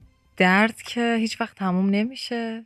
مدام باید درد بکشی تا از اون مرحله درد رد شی. قسمت لذتش همیشه بعد درداست. یه مازوخیسم کوچیکی نیست این بدنسازی و این ورزشایی که اولش باعث درد میشن؟ من تو جایگاهی که هستم اصلا نمی‌تونم راجع به ورزشکاری و بدنسازی و اینا حرف بزنم. ولی همینقدر کوچیک که می‌دونم و آشنایی دارم اینه که باید بفهمیش. تا نفهمیش ممکنه که حس بکنی مازوخیسمه ممکنه که خود آزاری ببینیش یا هر چیزی شبیه به این. ولی لذتش رو که بچشی اه، یه چیز انفرادیه. فکر کنم باید خودت بخوای که ادامش بدی. و تا زمانی که نخواهی هیچ کس نمی‌تونه اینو مفهومش رو بهت بفهمونه که یعنی چی. لذتش چیه دقیقا؟ لذتشون درد است که دلت می‌خواد دوباره تجربهش کنی. و مازوخیسم دیگه چرا باید دلت بخواد دوباره درد تجربه کنی؟ آخه دردی نیست که تو بگی درده. پشتش یه چیز دیگه است ولی جذابه. نمی‌دونم چجوری میشه توضیحش داد. چه اون- اصلا شاید مازوخیسم چرا اون اصرار دردی که که تو اسمشو بذاریم که مازوخیسم نیست. اون دردی که تو میگی درد واقعی اون چیه؟ اگه این دردش خوبه اگه دردش رو دوست داری دوباره تجربه کنی چه دردی درد واقعیه واسط من خود من هیچ درد دیگه رو نمی‌خوام دوباره تجربه کنم. دردی که غم توش داره دردی که از جسمانی ناراحتی بیماری فکر نمی کنم هیچ آدم دیگه بخواد اینا رو تجربه کنه. اینه که پشتش نهایتا یه تجربه نهایتا یک نتیجه گیریه که در مثبت ترین حالت می‌تونی بگی من بعدش به این نتیجه رسیدم. ولی هیچ کدومشون درد جذابی نیستن. از جمله دردهای غیر جذابت بگو. درد غیر جذاب مثل موقعی میمونه که تو اتاق عملی می‌دونی که هیچ آدمی اون بیرون منتظرت نیست. ساعت نمیگذره زمان رد نمیشه. و اون موقع است که می‌فهمی واقعا چند تا آدم هستن که واقعا می‌تونی بشموریشون بگی اینا دوستای منن. نمی‌دونم نزدیکان منن خانواده منن حتی. و این گذر زمان دردناکه به نظر من.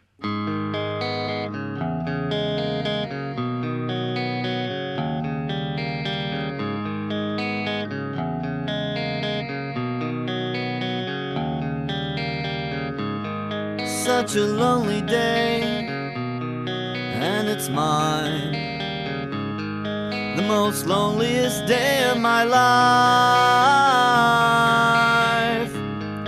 Such a lonely day should be banned.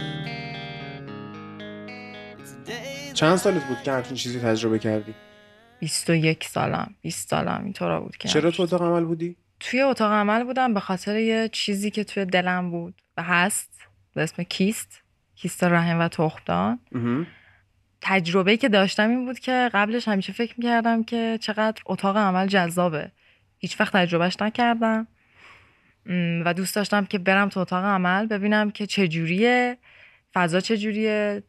احمقانه است ولی یه همچین حسی رو داشتم. وقتی که رفتم توش نه تنها هیچ چیزی شبیه اون چیزی که تو ذهنم بود نبود خیلی بدتر بود.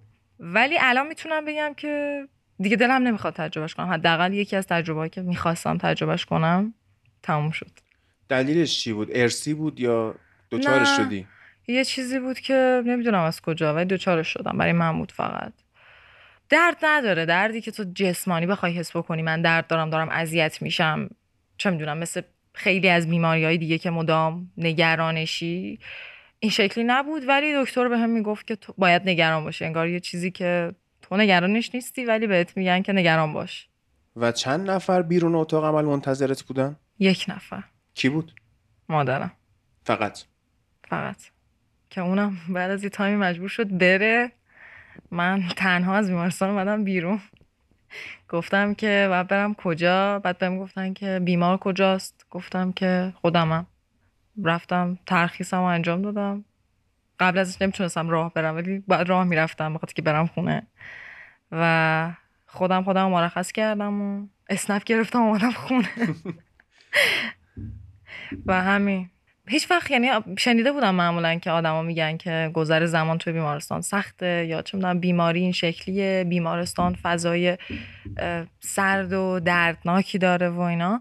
ولی میگم هیچ وقت تا به چند قدمی یک اتفاق نزدیک نشدی هیچ وقت نمی‌تونی راجبش نظر قاطع بدی. نهایتا می‌تونی بگی من فکر می‌کنم من حس می‌کنم. نه چیزی بیشتر از این. به خاطر اینکه منم قبلا فکر کردم آره دردناک اذیت کننده است. ولی نه اذیت کننده نیست. غم انگیزه اون زمان نمیگذره و تو باید یه کاری بکنی که رد شه. هیچ آدم دیگه ای نمی‌فهمه که تو الان چقدر داری درد می‌کشی و میزان درد تو بتونه قیاس بکنه با دردای دیگه. یا هر چیز دیگه ای رو بذاره کنارش یه اشل اندازه بگیره باش این شکلی نیست. ولی برای من شکلش متفاوت بود. با اینکه خانوادت همیشه می‌خوان این حس رو بهت بدن که تو هیچ وقت تنها نیستی. ولی باز هم این تنهایی یا این احساس نداشتن کسی رو یه جایی که ممکنه خیلی آدم دور و برت باشه تجربهش بکنی. و خب اینکه واقعا ماهیت اون آدم ها اونجا حضور نداشته باشن خودش حس قشنگی نیست در کنار بیماری.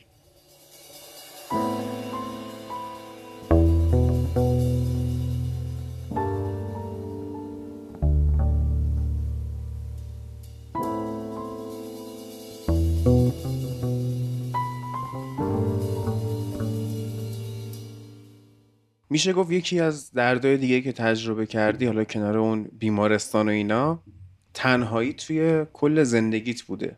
مفهوم تنهایی خب همیشه هست. آدما خودشون تصمیم می‌گیرن که اولا که تنهایی رو چی تعریف بکنن بعد اینکه تصمیم بگیرن تنها نباشن رو چطور بگذرونن. و این تنها نبودنه یعنی همیشه بابت واسه ناراحتی آدما نیست که من تنها هم و از این بابت ناراحتم. نه یه موقعی تنها بودنه. جذاب ترین بخش زندگی آدمه و تو داری زندگی تو زندگی می‌کنی موقعی که تنهایی. و اون معنای عامیانه ای که همه آدما الان از تنهایی و غیر تنهایی دارن فکر کنم باید ارزشش برات متفاوت باشه که بخوای اون رو انتخاب بکنی. و تو time های تنهایی تو چجوری دقیقا زندگی رو زندگی می‌کنی؟ اصلا چی شد به این مفهوم رسیدی؟ زندگی رو زندگی کردن یه هنره یه art نمیگم من آرتیستم ولی اینکه آدما از بیرون زندگی تو نتونن توی زندگی تو حدس بزنن. نتونن حدس بزنن این آدمی که ما داریم نگاش می‌کنیم با این لباسایی که پوشیده با این ظاهری که داره این مدلی که داره حرف می‌زنه چه تیپیه چی کار می‌کنه؟ یا فکر کنن خوشبختی یا فکر کنن خوشبخت نیستی یا هر چیزی شبیه این. من احساس می‌کنم اگه غیر از این باشه و تو بتونی تو لحظه بودن رو یاد بگیری نه تنها یاد بگیری و بتونی تو زندگیت پیادش بکنی و خوشحال باشی بابتش همون زندگی رو زندگی کردنه ممکنه یه شب تا صبح باشه می‌تونه یه یه ساعت باشه. هر چقدر که به تو این مفهومه رو برسونه دیگه. پس به نظرت این جذابه که بقیه نتونن از ظاهر تو از خارج تو حدس بزنن تو چی کاره ای حدس بزنن تو کی؟ بعد خودت اینو پنهان نگه داشتی یا اینکه اصلا اینجوری شد؟ ببین شاید هم جذاب نباشه اینکه حتما آدما نفهمن که تو چی کاره ای اینه که اون تو اون چیزی که دوست داری رو به آدما نشون میدی. و این چیزی که در واقعیت هست اصلا مهم نیست که چیه. اصلا مهم نیست که تو چه خانواده داری چه تیپ چه استایلی دارن چه lifestyle ی رو داری زندگی می‌کنی. این مهم نیست. من اون چیزی رو که دوست دارم آدم ها از من ببینن که یا در واقعیت هست یا نیست. اگر دارن اونو می‌بینن و باورش کردن یعنی من کارم درست بوده. ببین آدما توی برخورد با همدیگه هیچ وقت باطن همو نمی‌بینن. اول ظاهر همو می‌بینن. و خب ما یک سری تگ داریم برای شناسایی آدما برای معرفی کردنشون. میگیم مثلا فلانی اسمش اینه ان سالشه باباش فلانیه اینجا دنیا اومده فلانجا زندگی کرده یه جایی درس خونده مدرکش اینه ظاهرش اینه لباس پوشیدنش این شکلیه فلان موزیک رو گوش می‌کنه فلان فیلم رو نگاه می‌کنه و به فلان چیزها علاقه داره. خب اینا چیزایی که ما می‌تونیم یه مجموعه جمع کنیم از ظاهر اون آدمه که بتونیم به یکی معرفیش کنیم. ولی تو خوشت نمیاد این تگا. من این که بگم خوشم میاد یا خوشم نمیاد اینه که اصلا این تگا چی کار می‌تونن بکنن واقعا تو زندگی تو؟ چقدر واقعا چند درصد باعث میشن که تو اون آدم رو بشناسی؟ نه واقعا اگه بخوایم ده تا حساب کنیم چند تا باعث میشه که تو بدونی اون آدم کجا به دنیا اومده؟ مال کجاست؟ چند سالشه؟ مامانش کیه؟ باباش کیه؟ چه ماشینی سوار میشن؟ کجای تهران دارن زندگی می‌کنن؟ هر جا کجای این کشور دارن زندگی می‌کنن؟ واقعا فکر کنی چند درصد باعث میشه که تو اون آدم رو بگی میشناسمش از یک تا ده؟ خب یه ذره تاثیر داره. نمی‌تونیم ما یه ذره یعنی چند تا؟ نادیده بگیریم. یه ذره یعنی چند تا؟ نمی‌دونم شاید دو تا سه تا. دو تا. آره نمیگم بی تاثیره یعنی هیچی تو یعنی از یه آدمی ندونی بی هیچی. ولی اینکه تو اون آدم رو قضاوت بکنی بر اساس این دونسته هایی که تو دو ثانیه بهت می‌تونه بده که حتی می‌تونه دروغ هم بگه و می‌تونه خیلی راحت وانمود بکنه. یا اون چیزی که من دارم میگم آدم از بیرون نمی‌تونن راجع به تو بفهمن.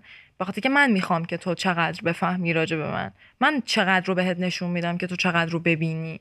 ماجرا اینه. اینه که تو با دو تا دونه خط پرسیدن و هر آدمی می‌تونه هر چیزی راجع به خودش تعریف کنه. واقعا چقدر می‌تونی بفهمی راجبش؟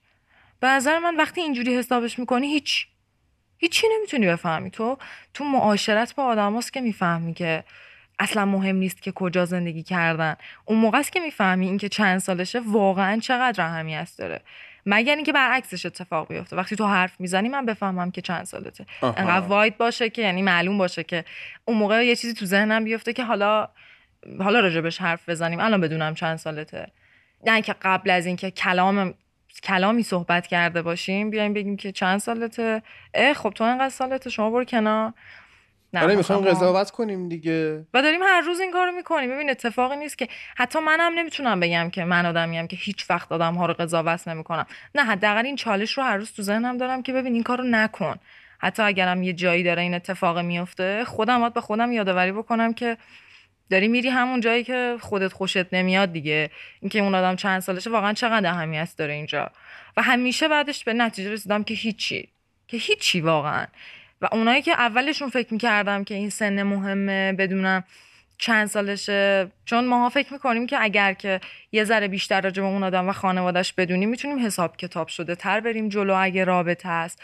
اگه هر چیزه شناختمون بیشتره. نه فقط چیزایی که تو ذهن خودمون می‌سازیم بزرگتره. گاهن درست هم نیست حتی.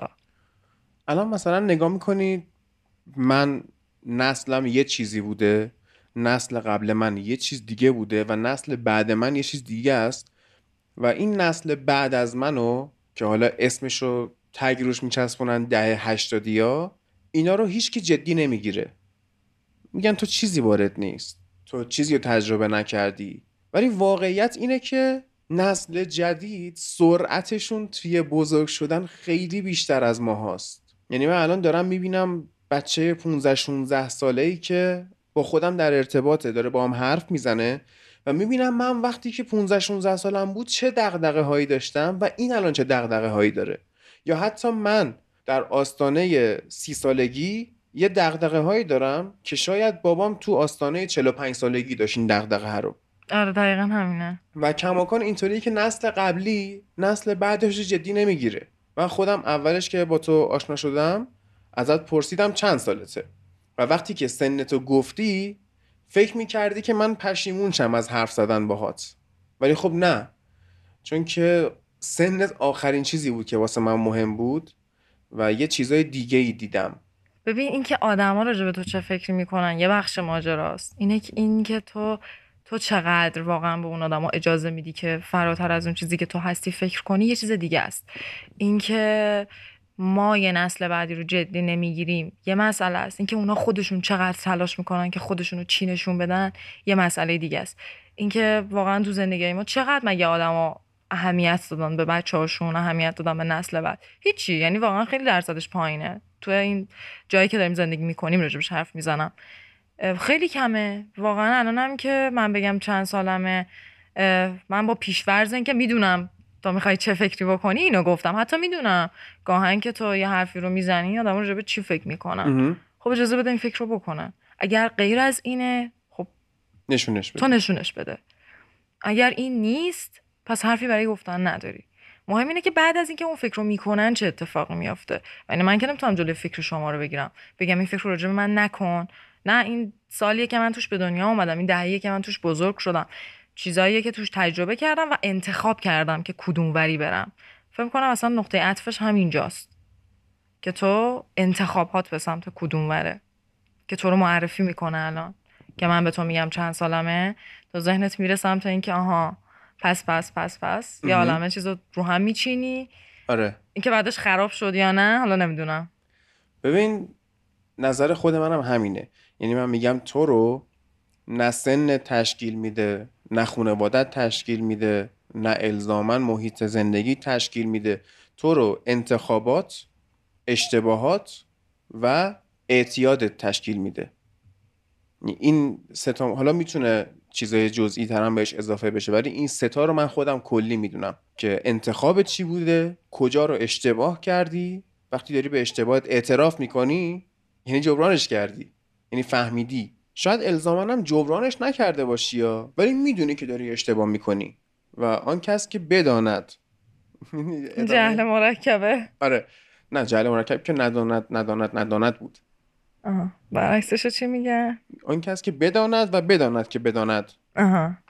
که آدم خوبی میشه فکر کنم. مثلا شاید نیستم من خیلی اهل شعر نبودم هیچ وقت. بیشتر اهل متن بودم.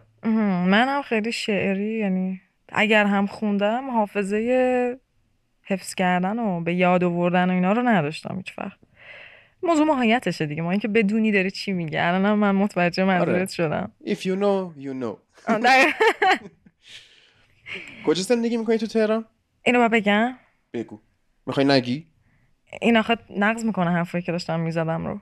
نمی‌خوام بگم. چجوری خودتو نشون میدی. نه اگرم بگم می‌خوام آخرش بگم نمی‌خوام. اصلا نمی‌خوام بگم نه نمی‌خوام بگم. چرا نمی‌خوای بگی؟ آخه چرا باید بگم؟ چرا نگی؟ چه اهمیتی داره؟ بزرگ شدی. آفرین یه. جایی بزرگ شدم. رو تاثیر نذاشته. من 60 تا جای تهران زندگی کردم. خب الان مثلا کدومش رو بگم؟ اصلا نمی‌تونم بگم اینجا و همه فکر می‌کنن که خب اینجای تهران بزرگ شده. نه من تو تمام تهران زندگی کردم. شما جنوب شرق غرب. چه اهمیتی داره الان گفتن من رو حرفی که من دارم می‌زنم؟ شاید الان همین که انقدر توی تهران جابجا شدی روی شخصیت تاثیر گذاشته باشه.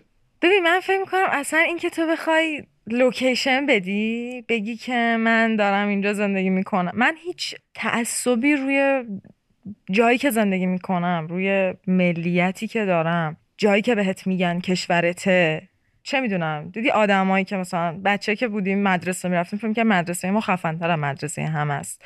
یا چه می‌دونم موبایلی که دست ماست خیلی برند خوبیه از موبایلایی که هست. چون ماشینی که ما داریم چون انتخاب ما فکر می‌کنیم بهتره.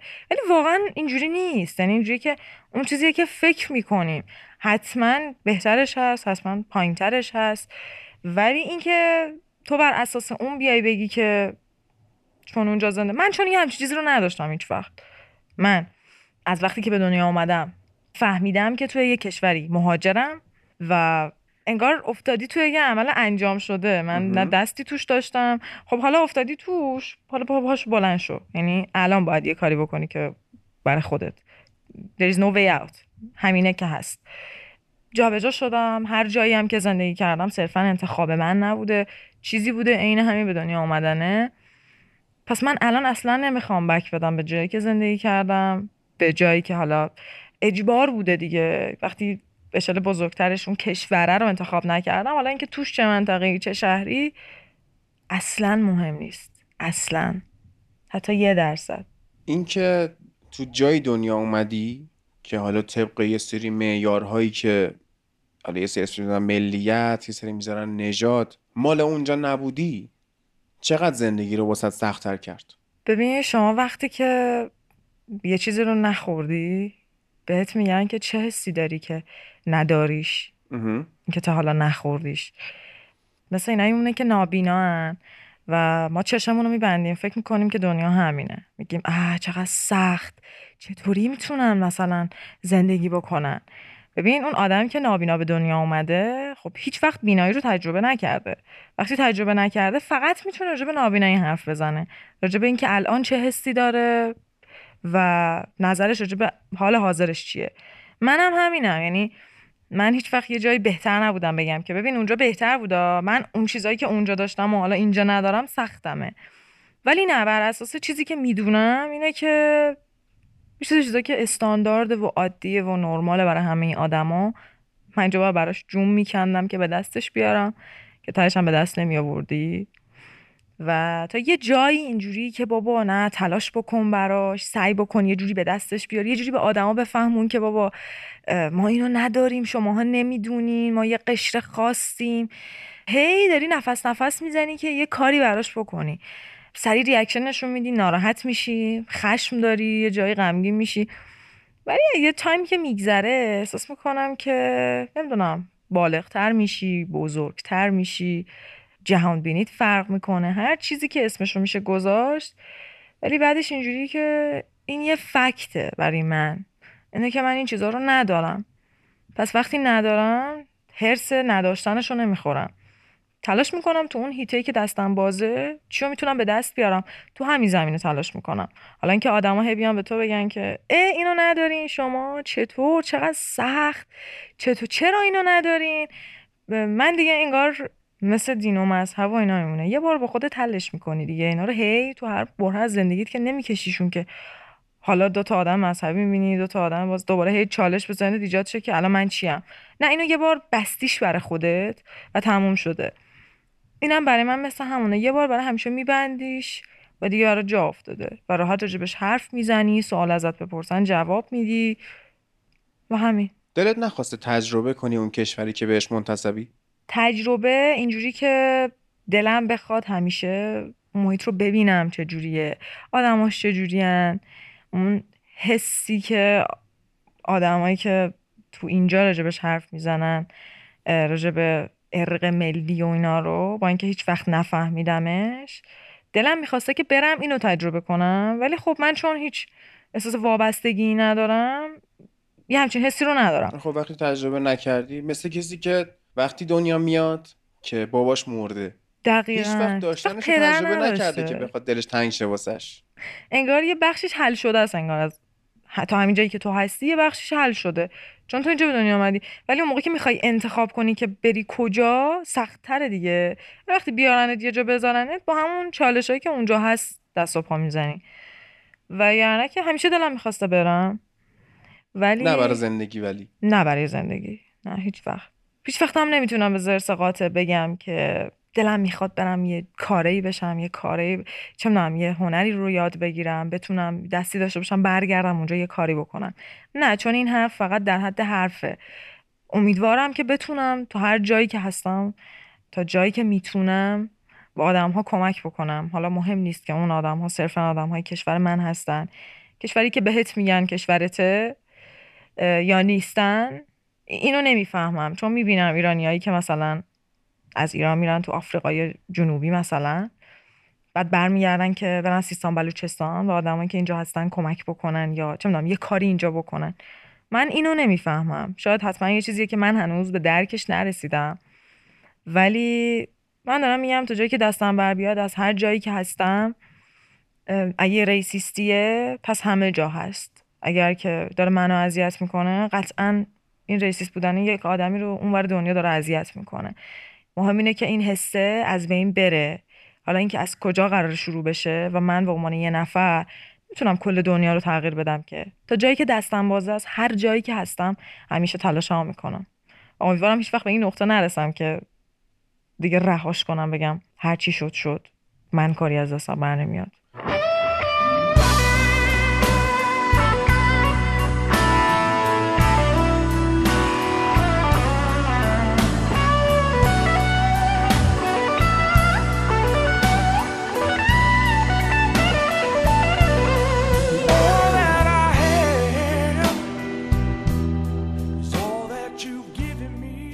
me. خب این که یه سریا مثلا میرن یه جاهایی بعد برمیگردن میگم حالا بیایم همین به مثلا سیستان بلوچستانی که تو گفتی یه کاری واسهشون بکنیم.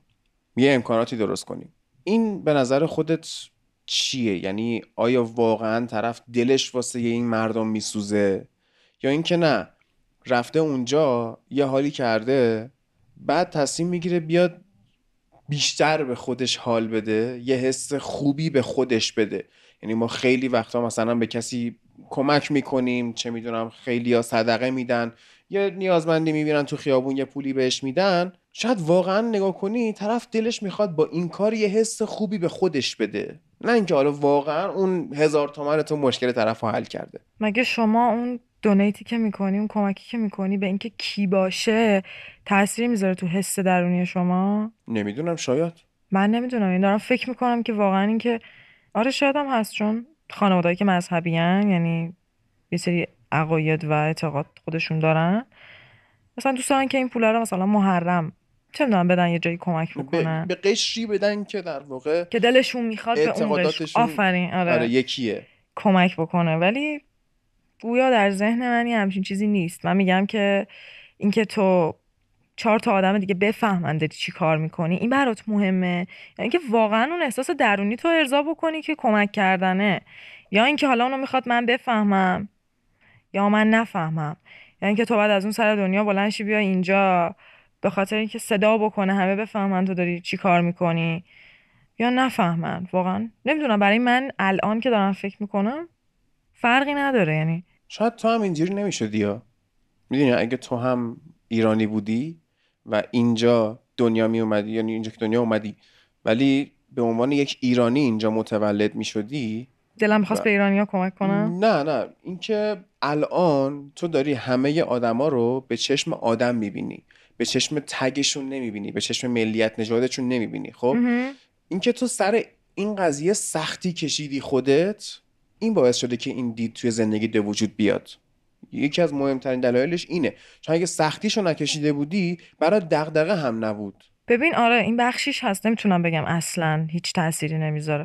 آره شاید من اصلا اگر خودم این ملیت رو نداشتم یا حتی این تاش نبودم با آدمای این شکلی هیچ وقت این دغدغه تو ذهنم نبود که چرا چی کار دارن می‌کنن قوانین چی میگه براشون محدودیت هاشون چیه ولی من خب با دوستانی که دارم راجبشون حرف می‌زنم در ارتباطیم. حالا چه ایرانی چه غیر ایرانی اصلا فرق نمی‌کنه.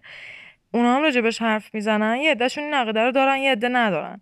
حالا این صرفا به خاطر این نیست که با من در ارتباطن ها. یعنی به حال یه جرقه که تو ذهنشون خورده قبل از اینکه حتی من بیام این نظر رو بدم که من دارم چی فکر می‌کنم راجبش و نمی نمی‌دونم این ارق ملی رو درک نمی‌کنم که برای چی؟ این همون تیست دیگه. به تو گفتن این کشورته اینجا برای توه.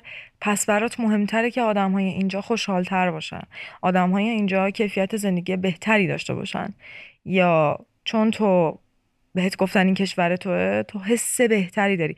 تو حس بهتری نداری این حس بهتر رو به خودت القا کردی که. چون مال منه باید حس خوبی داشته باشم. حس می‌کنم مثل برعکسه. آخه مال تو هم نیست. خب بهت گفتن که مال توه. این چیزی که به من نگفتن. یعنی یه چیزی که عکسشه که و همیشه عکسش رو به من گفتن که این مال تو نیست. اگه هرچی هست اگه خوبه اگه بده اگه محدودیت توش داره مال تو نیست. تو داری انگار یه استفاده اضافه بر سازمان می‌کنی ازش ولی برای تو نیست. و این همیشه تو ذهن من بوده که برای من نیست. برای یه عده آدم دیگه است. حالا اینکه واقعا اونا مال خودشون می‌دونن اینو یا نه تو بگی. منم برای خودم نمیدونمش. چرا؟ از کی؟ وقتی که شروع کردم تاریخ خوندن. بعد دیدم که خب بشر چقدر جنگیده و کشور گشایی کرده. خب این حال کرده رفته جایی رو بگیره. اسکندر حال کرده بره جایی رو بگیره. چنگیز خان حال کرده بره جایی رو بگیره. که خب قطعا اینا وقتی که می‌رفتن یه جایی رو می‌گرفتن صرفا نمی‌رفتن زمین رو بگیرن که. آدماش هم می‌گرفتن. یعنی شما نگاه کنی مثلا اسکندر حمله کرده خب اسکندر مال مقدونیه بوده. مقدونیه کجاست؟ اروپا. به جاهایی که حمله کرده ما اختلاط نژادی داریم. یعنی چشابی پیدا میشه تو اون مناطق بلاند پیدا میشه. و چنگیز خان از مغولستان حمله کرده همینجوری اومده افغانستان خراسان و حتی تا تبریز هم رفته. حتی می‌رسی تبریز می‌بینی که یه سری قیافه هاشون خاورمیانه ایه یه سری قیافه هاشون مغولیه یه سری قیافه هاشون اروپایی یه سری هاشون میکسن. خب. یعنی تو اصلا نژاد رو نداری واسه خودت. یه طرف میگه من ایرانیم ولی میری مثلا دی ان ای چک می‌کنی طرف مثلا سی درصد هم عربه. خب؟ 20 درصد هم مغوله 40 درصد هندیه می‌دونی؟ 5 درصد هم اروپاییه. بعد میانگین آی کیو 68 چیز عجیب غریبی هم هستش ایران دیگه. اولا که اینو دیدم دیدم که خب تو نژادت که مال خودت نیست. اصلا خالص نیستی. هیچ کی خالص نیست. هیچ جای دنیا هیچ کی خالص نیست. مگر اینکه مثلا یه قبیله یا آیسولیتد سرخ پوستی توی آمریکا باشه که کسی خارجی واردشون نشده باشه. یه سری قبیله ها هستن سمت استرالیا نیوزیلند اینا. اینا هنوز دارن به شیوه بدوی زندگی می‌کنن. اینا اصلا نمی‌دونن تکنولوژی وجود داره. اینا کماکان دارن با سنگ و چه می‌دونم مالیدن چوب به هم آتیش درست دارن شکار می‌کنن. خب؟ آره.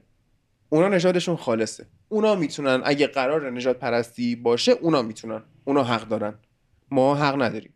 و یکی دیگه این بود که اوکی کشورها با هم میجنگن. من به عنوان یک کشور فرضی میام با تو کشور فرضی میجنگم. من زبونم انگلیسیه تو زبونت فارسیه. خب؟ من اسم کشته های جنگم رو می‌ذارم مارتر. تو اسم کشته های جنگ تو می‌ذاری شهید. و همه اینا آدم بودن که مردن این وسط. خب دقیقا پس چی شد؟ کدوم مرز؟ کدوم کشور مال توه وقتی که آدم ها دارن میمیرن. و جنگ خیلی چیز باحالیه. اگه جنگا نبود انقدر ماها پیشرفت نمی‌کردیم. ما مثلا واکسن رو مدیون جنگ هاییم. چون بیماری و کشته زیاد بوده. پزشکی مدرن رو مدیون جنگیم. تکنولوژی رو مدیون جنگیم. ماشین های مدرن رو مدیون جنگاییم. همین انگار آدما اومدن یه سری آدمی که حالا برجسته تر بودن نسبت به بقیه یه سری حرف زدن یه سری کار کردن. داریم پشت بند همونا میریم دیگه. به غیر اینکه بدونیم مثلا ماجرا چیه چرا. حتی گاهن هم می‌دونیم دیگه انقدر این باور محکم تره که پیشو گرفتیم. خیلی هم سفت و سخت پاش وایسادیم که ببین همینه. من فکر می‌کنم مال فلانجام. پس پس این حسه از کجا میاد که تو انقدر فکر می‌کنی که واقعا فکر می‌کنی که مال کجایی و چرا احساس بهتری داری به اینکه تو مال کجایی؟ من اینو نمی‌فهمم که این احساس اصلا نه برتر بودن این احساس خوب تو خودت چجوری ایجاد میشه که اصلا نخوایم به کسی چیزی بگی. فقط حس می‌کنی که آه چقدر خفن که مثلا.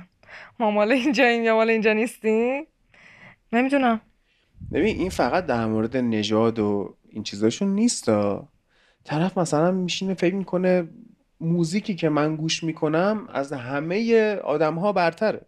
سریالی که من می‌بینم دیگه خفن تبشه ترینه بعد من همیشه دوست دارم اینا رو به چالش بکشم. چون خودم به چالش کشیده شدم دیگه. یعنی اگه تو مثلا نژاد و ملیتت به چالش کشیده شده که به این دید رسیدی که آقا اصلا وطنی برا من وجود نداره ارقی بهش ندارم اصلا این وجود خارجی نداره. این چالش هم یه موقع برای من ایجاد شده. بعد میان میشینن حرف می‌زنن. گیم آف ترونز بهترین سریال تاریخه. من میگم خب باش. چی به شعورت اضافه کرد وقتی دیدیش؟ هیچ. جوابی نمیاد واسش. یکی رفیقام بود. الان دیگه رفیقم نیست. خوشبختانه. این من گفت که یه فیلم بده ببینم. گفتم اول گفتم می‌خواد چجوری باشه. گفت که بزن بکش باشه. یعنی فکر کن فهمش از سینما این بود که بزن بکش باشه من یه فیلمی بهش دادم که متاسفم از اینکه این کارو کردم. که اون فیلم رو بهش آره. دادی. و بعد از اون برای خودم یه خط قرمزی تعیین کردم که آقا من اسم این فیلم رو جایی نمیارم. بس برای خودم بمونه. الانم نمیگم چی بود. خب. حالا شما به ما بگو ما کسی نمیگی حالا بعدا. اینو بهش دارم نگاه کرد بعد فیلمیه که عجیب غریبه. یعنی یه فیلمنامه بسیار قوی کارگردانی عجیب بعد سه چهار تا ژانر رو توی خودش داره و سه چهار تا فرم فیلمسازی رو تو خودش داره. خب یه چیز عجیبیه. کلا تو تاریخ سینما این اثر. و توش بزن بکشم داره. خب؟ من این نگاه همین. یه تیکش به دردش خورده آره. گویا. بعد دو سه روز بعد اومد در خونمون. گفت این چی بود به من دادی؟ گفتم چرا؟ این اصلا فایده نداشت. دو تا فن به هم بزنن. چون گفتم فن چیه؟ بعد این تکواندو کار بود. خب دلش می‌خواست واقعا یارو بلند شه یه تو فیلم بزنه. بابا چرا؟ خب یکی دیگه بود در رفیقام طرفدار Game of Thrones من چرا از این خوشت میاد؟ گفت خیلی دیالوگای فلسفی داره. خب یه دونه بگو. یه دونهشو بگو خب. بعد نمی‌تونست نه باید بری ببینی خودت می‌فهمی. فاک من نگاه کردم اینو. و واقعا نشستم نگاه کردم. فصل یکو نگاه کردم بعد دیدم که تهش ند استارک رو کشتن. گفتم چه باحال. معروف ترین بازیگری که آورده بودن رو کشتن. گفتم چه اثر باحالیه. رفتم فصل دو یه خورده گذشت و حوصلم سر رفت. چی می‌خوای به من اضافه کنی؟ تو کجا مقاومت کردی؟ آره تا آخر فصل چهار منتها هر چقدر که میگذشت من سرعت دیدنم بیشتر میشه. یعنی فصل چهار مثلا قسمت های آخر توی کم پلیر این دکمه سرعت به. اضافه رو بزنی سرعت تون میشه. من رو 300 درصد نگاه می‌کردم. این برای مهارت لیسنینگت هم خوبه. چیه خود چرا؟ بعد دیگه فصل پنج رو گفتم ولش کن. اصلا برام مهمم نیست تهش چی میشه. حالا چون یه دیواریه یه سریا پشت دیوارن می‌خوام بیان تو. خب بذار بیان تو ببینیم چی میشه. آه، چی می‌خواد هیچی نمی‌خواد بشه. باور کن هیچی یه اثر صرفا فیکشنه. بعد آره اینکه ببینی آدم دنبال چی دیگه؟ اینا یاد گرفته بودن دیگه. یعنی سریالی که طبق نظر مردم تغییر کنه الان می‌دونم خیلی میان با من بحث کنن سر این قضیه. بیاد بحث کنید. ولی سریالی که طبق نظر مردم طبق نظرسنجی ها طبق سایت های هواداری میزان پولی که توش مصرف شده. میگم می‌خوام بگم نویسنده هاش طبق اینا سناریو رو عوض می‌کردن. آره همین که تو میگی طرف میومد در دفاع از این اثر. میاد مثلا اینو میگه. میگه که خیلی هزینه شده. چه ربطی داره؟ امروز داشتم قیمت ها رو نگاه می‌کردم. خب من الان می‌تونم برم تقریبا دو میلیارد خورده ای بدم یه تویوتا لند کروزر بگیرم. خیلی براش هزینه کردم. پس حتما ماشین خوب پس حتما دیگه این الان بهترین ماشین دنیاست دیگه. نه. تو می‌تونی با 300 میلیون با 250 میلیون بری بلیزر بخری. کامان بعد تو آفرود که میرن لند کروزر گیر می‌کنه بلیزر درش میاره. ماشین 2018 رو ماشین 1976 در میاره. چون هنوز اون گشت رو نتونستن ایجاد کنن تو اون ماشین ژاپنی. ولی چرا معیار ما میاد میشه هزینه ای که برای این کردیم؟ آقا رفتم یه پیتزا خوردم دیویس هزار تومن. کیفیتش خیلی مطرح نیست. آره یعنی تو می‌خوای بگی صرفا من انقدر هزینه کردم. خب یعنی یه کمبودی توی خودت می‌بینی؟ که اینجوری پرش می‌کنه آره اینجوری می‌خوای پرش کنی. و تو فکر کن تعداد آدمایی که اینجوری فکر می‌کنن بیشتر باشه. فکر کن مثلا سه چهارم این جامعه رو این آدمو تشکیل بدن. پس خیلی حرفشون برو داره دیگه. پس براشون فیلم ساخته میشه. کلی کار براشون می‌کنن. حتی ماشین هم براشون می‌سازن با پول زیاد ببینن چی می‌خواد. و انگار دنیا میچرخه دستشون دیگه. یعنی چون تعدادشون بیشتره حرفشون میچرخه کارشون برو داره. و این شنیده هاشون هم موفق تره فیلم چه خفن بود دو تا دیگه تاییدش می‌کنن. آره یعنی کم پیش میاد کسی وایسه دیگه همین مقابله هر رو بکنه که چرا به نظرت؟ چه خوبی داشت؟ چه چیزی به تو اضافه کرد؟ اینا یه ذره سوال سخت محسوب میشه. سواله محسوب میشه که وقتی می‌پرسی از اون جمع ترد میشی انگار. نگاه ها دیگه به تغییر می‌کنه. چی شد؟ گیاهخوار شدی؟ گیاهخوار که هنوز نشدم ولی یک آدمی در زندگی من یک تغییر خیلی خفن ایجاد کرد که واقعا ممنونشم از همینجا ازش تشکر می‌کنم. نشدم واقعا. گیاهخوار ولی دارم تلاش می‌کنم که گوشت کمتری مصرف کنم. چرا؟ نمی‌خوام وارد جزئیاتش بشم ولی فقط برای اینکه تغییری در زندگی ایجاد کرده باشم.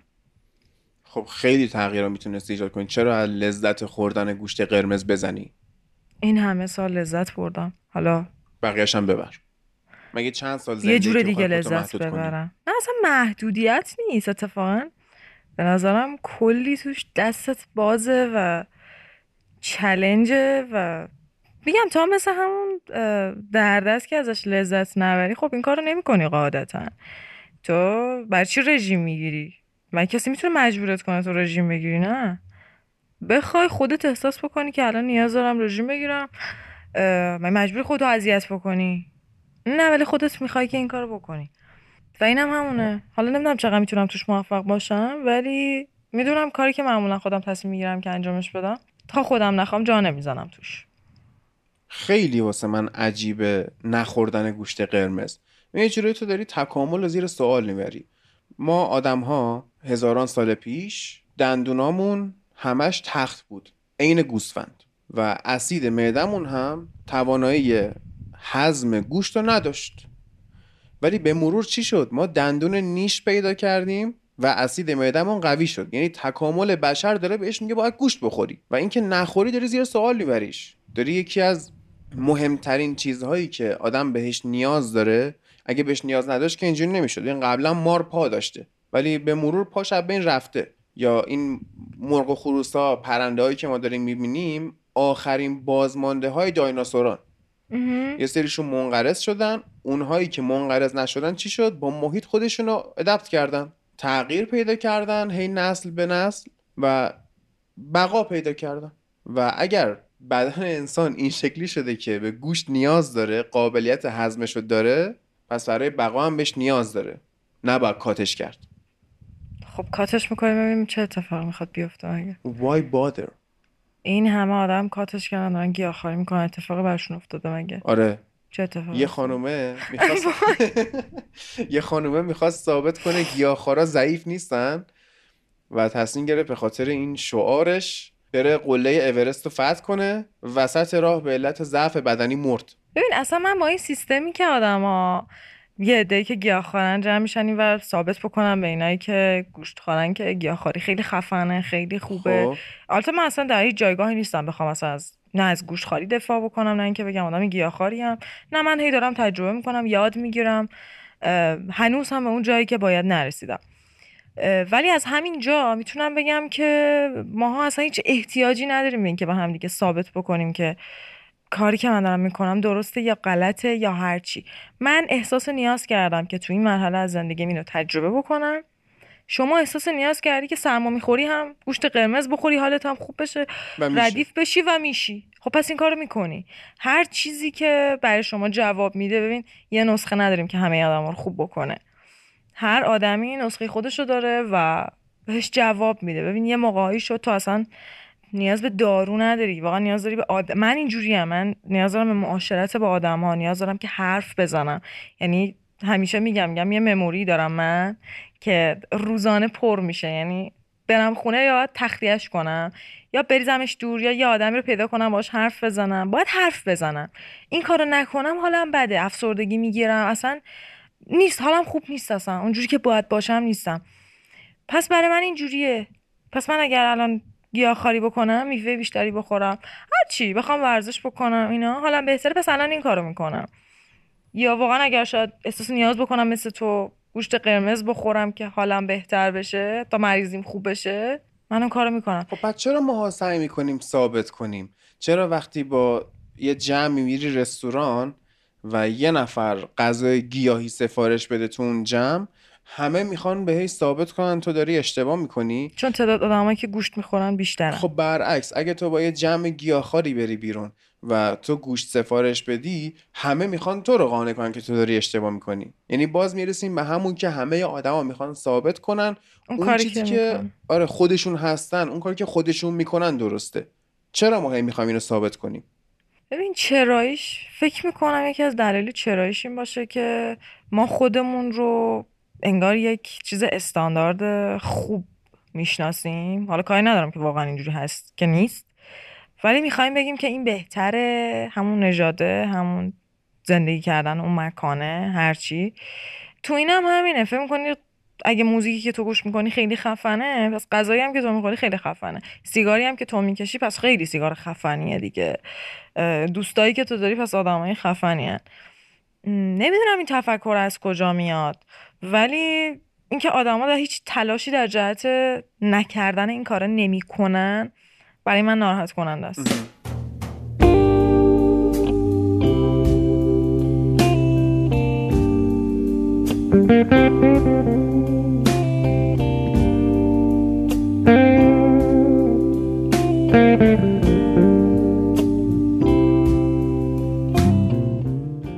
ولی مریم فکر نمی‌کنم در مورد خودت بتونی اینو بگی یا می‌دونی چی میگم؟ یعنی نتونی خودتو کنترل کنی فکرتو احساستو. بالاخره ما انقدر خودخواه هستیم که کاری که می‌کنیم دوست داشته باشیم. و فکر می‌کنیم که این بهترین کار دنیاست. خودت هم شاید. یه موقعهایی بگم که کاری که خودم دارم می‌کنم چه می‌دونم حالا کوهنوردی ورزش خوبیه مثلا.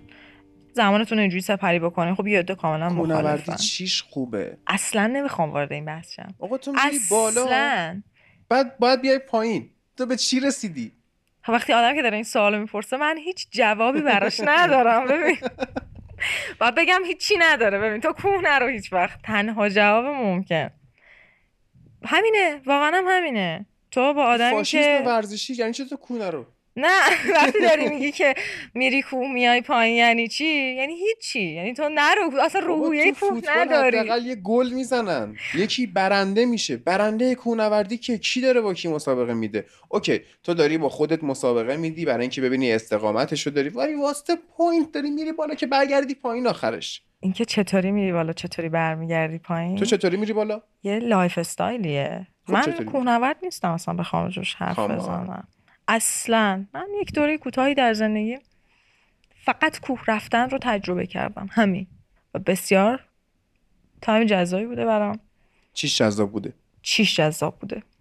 چیش جذاب بوده که الان جذاب واقعا دلم می‌خواد یه روزی فقط تا قبل از اینکه بمیرم یه 8000 متری برم. همه چیش جذابه. اینه که تو همه چیزایی که آدم دارن تو زمین تجربهش می‌کنن و بالا رفتنی یعنی عمودی تجربهش می‌کنی و اصلا قابل توضیح نیست. اصلا نمی‌تونم بگم که چه لذتی داره یا من بوده آدمایی که اصلا پا شدن اومدن کوه. ببینیم چیه این که شما میگیم بریم کوه فلان اینا.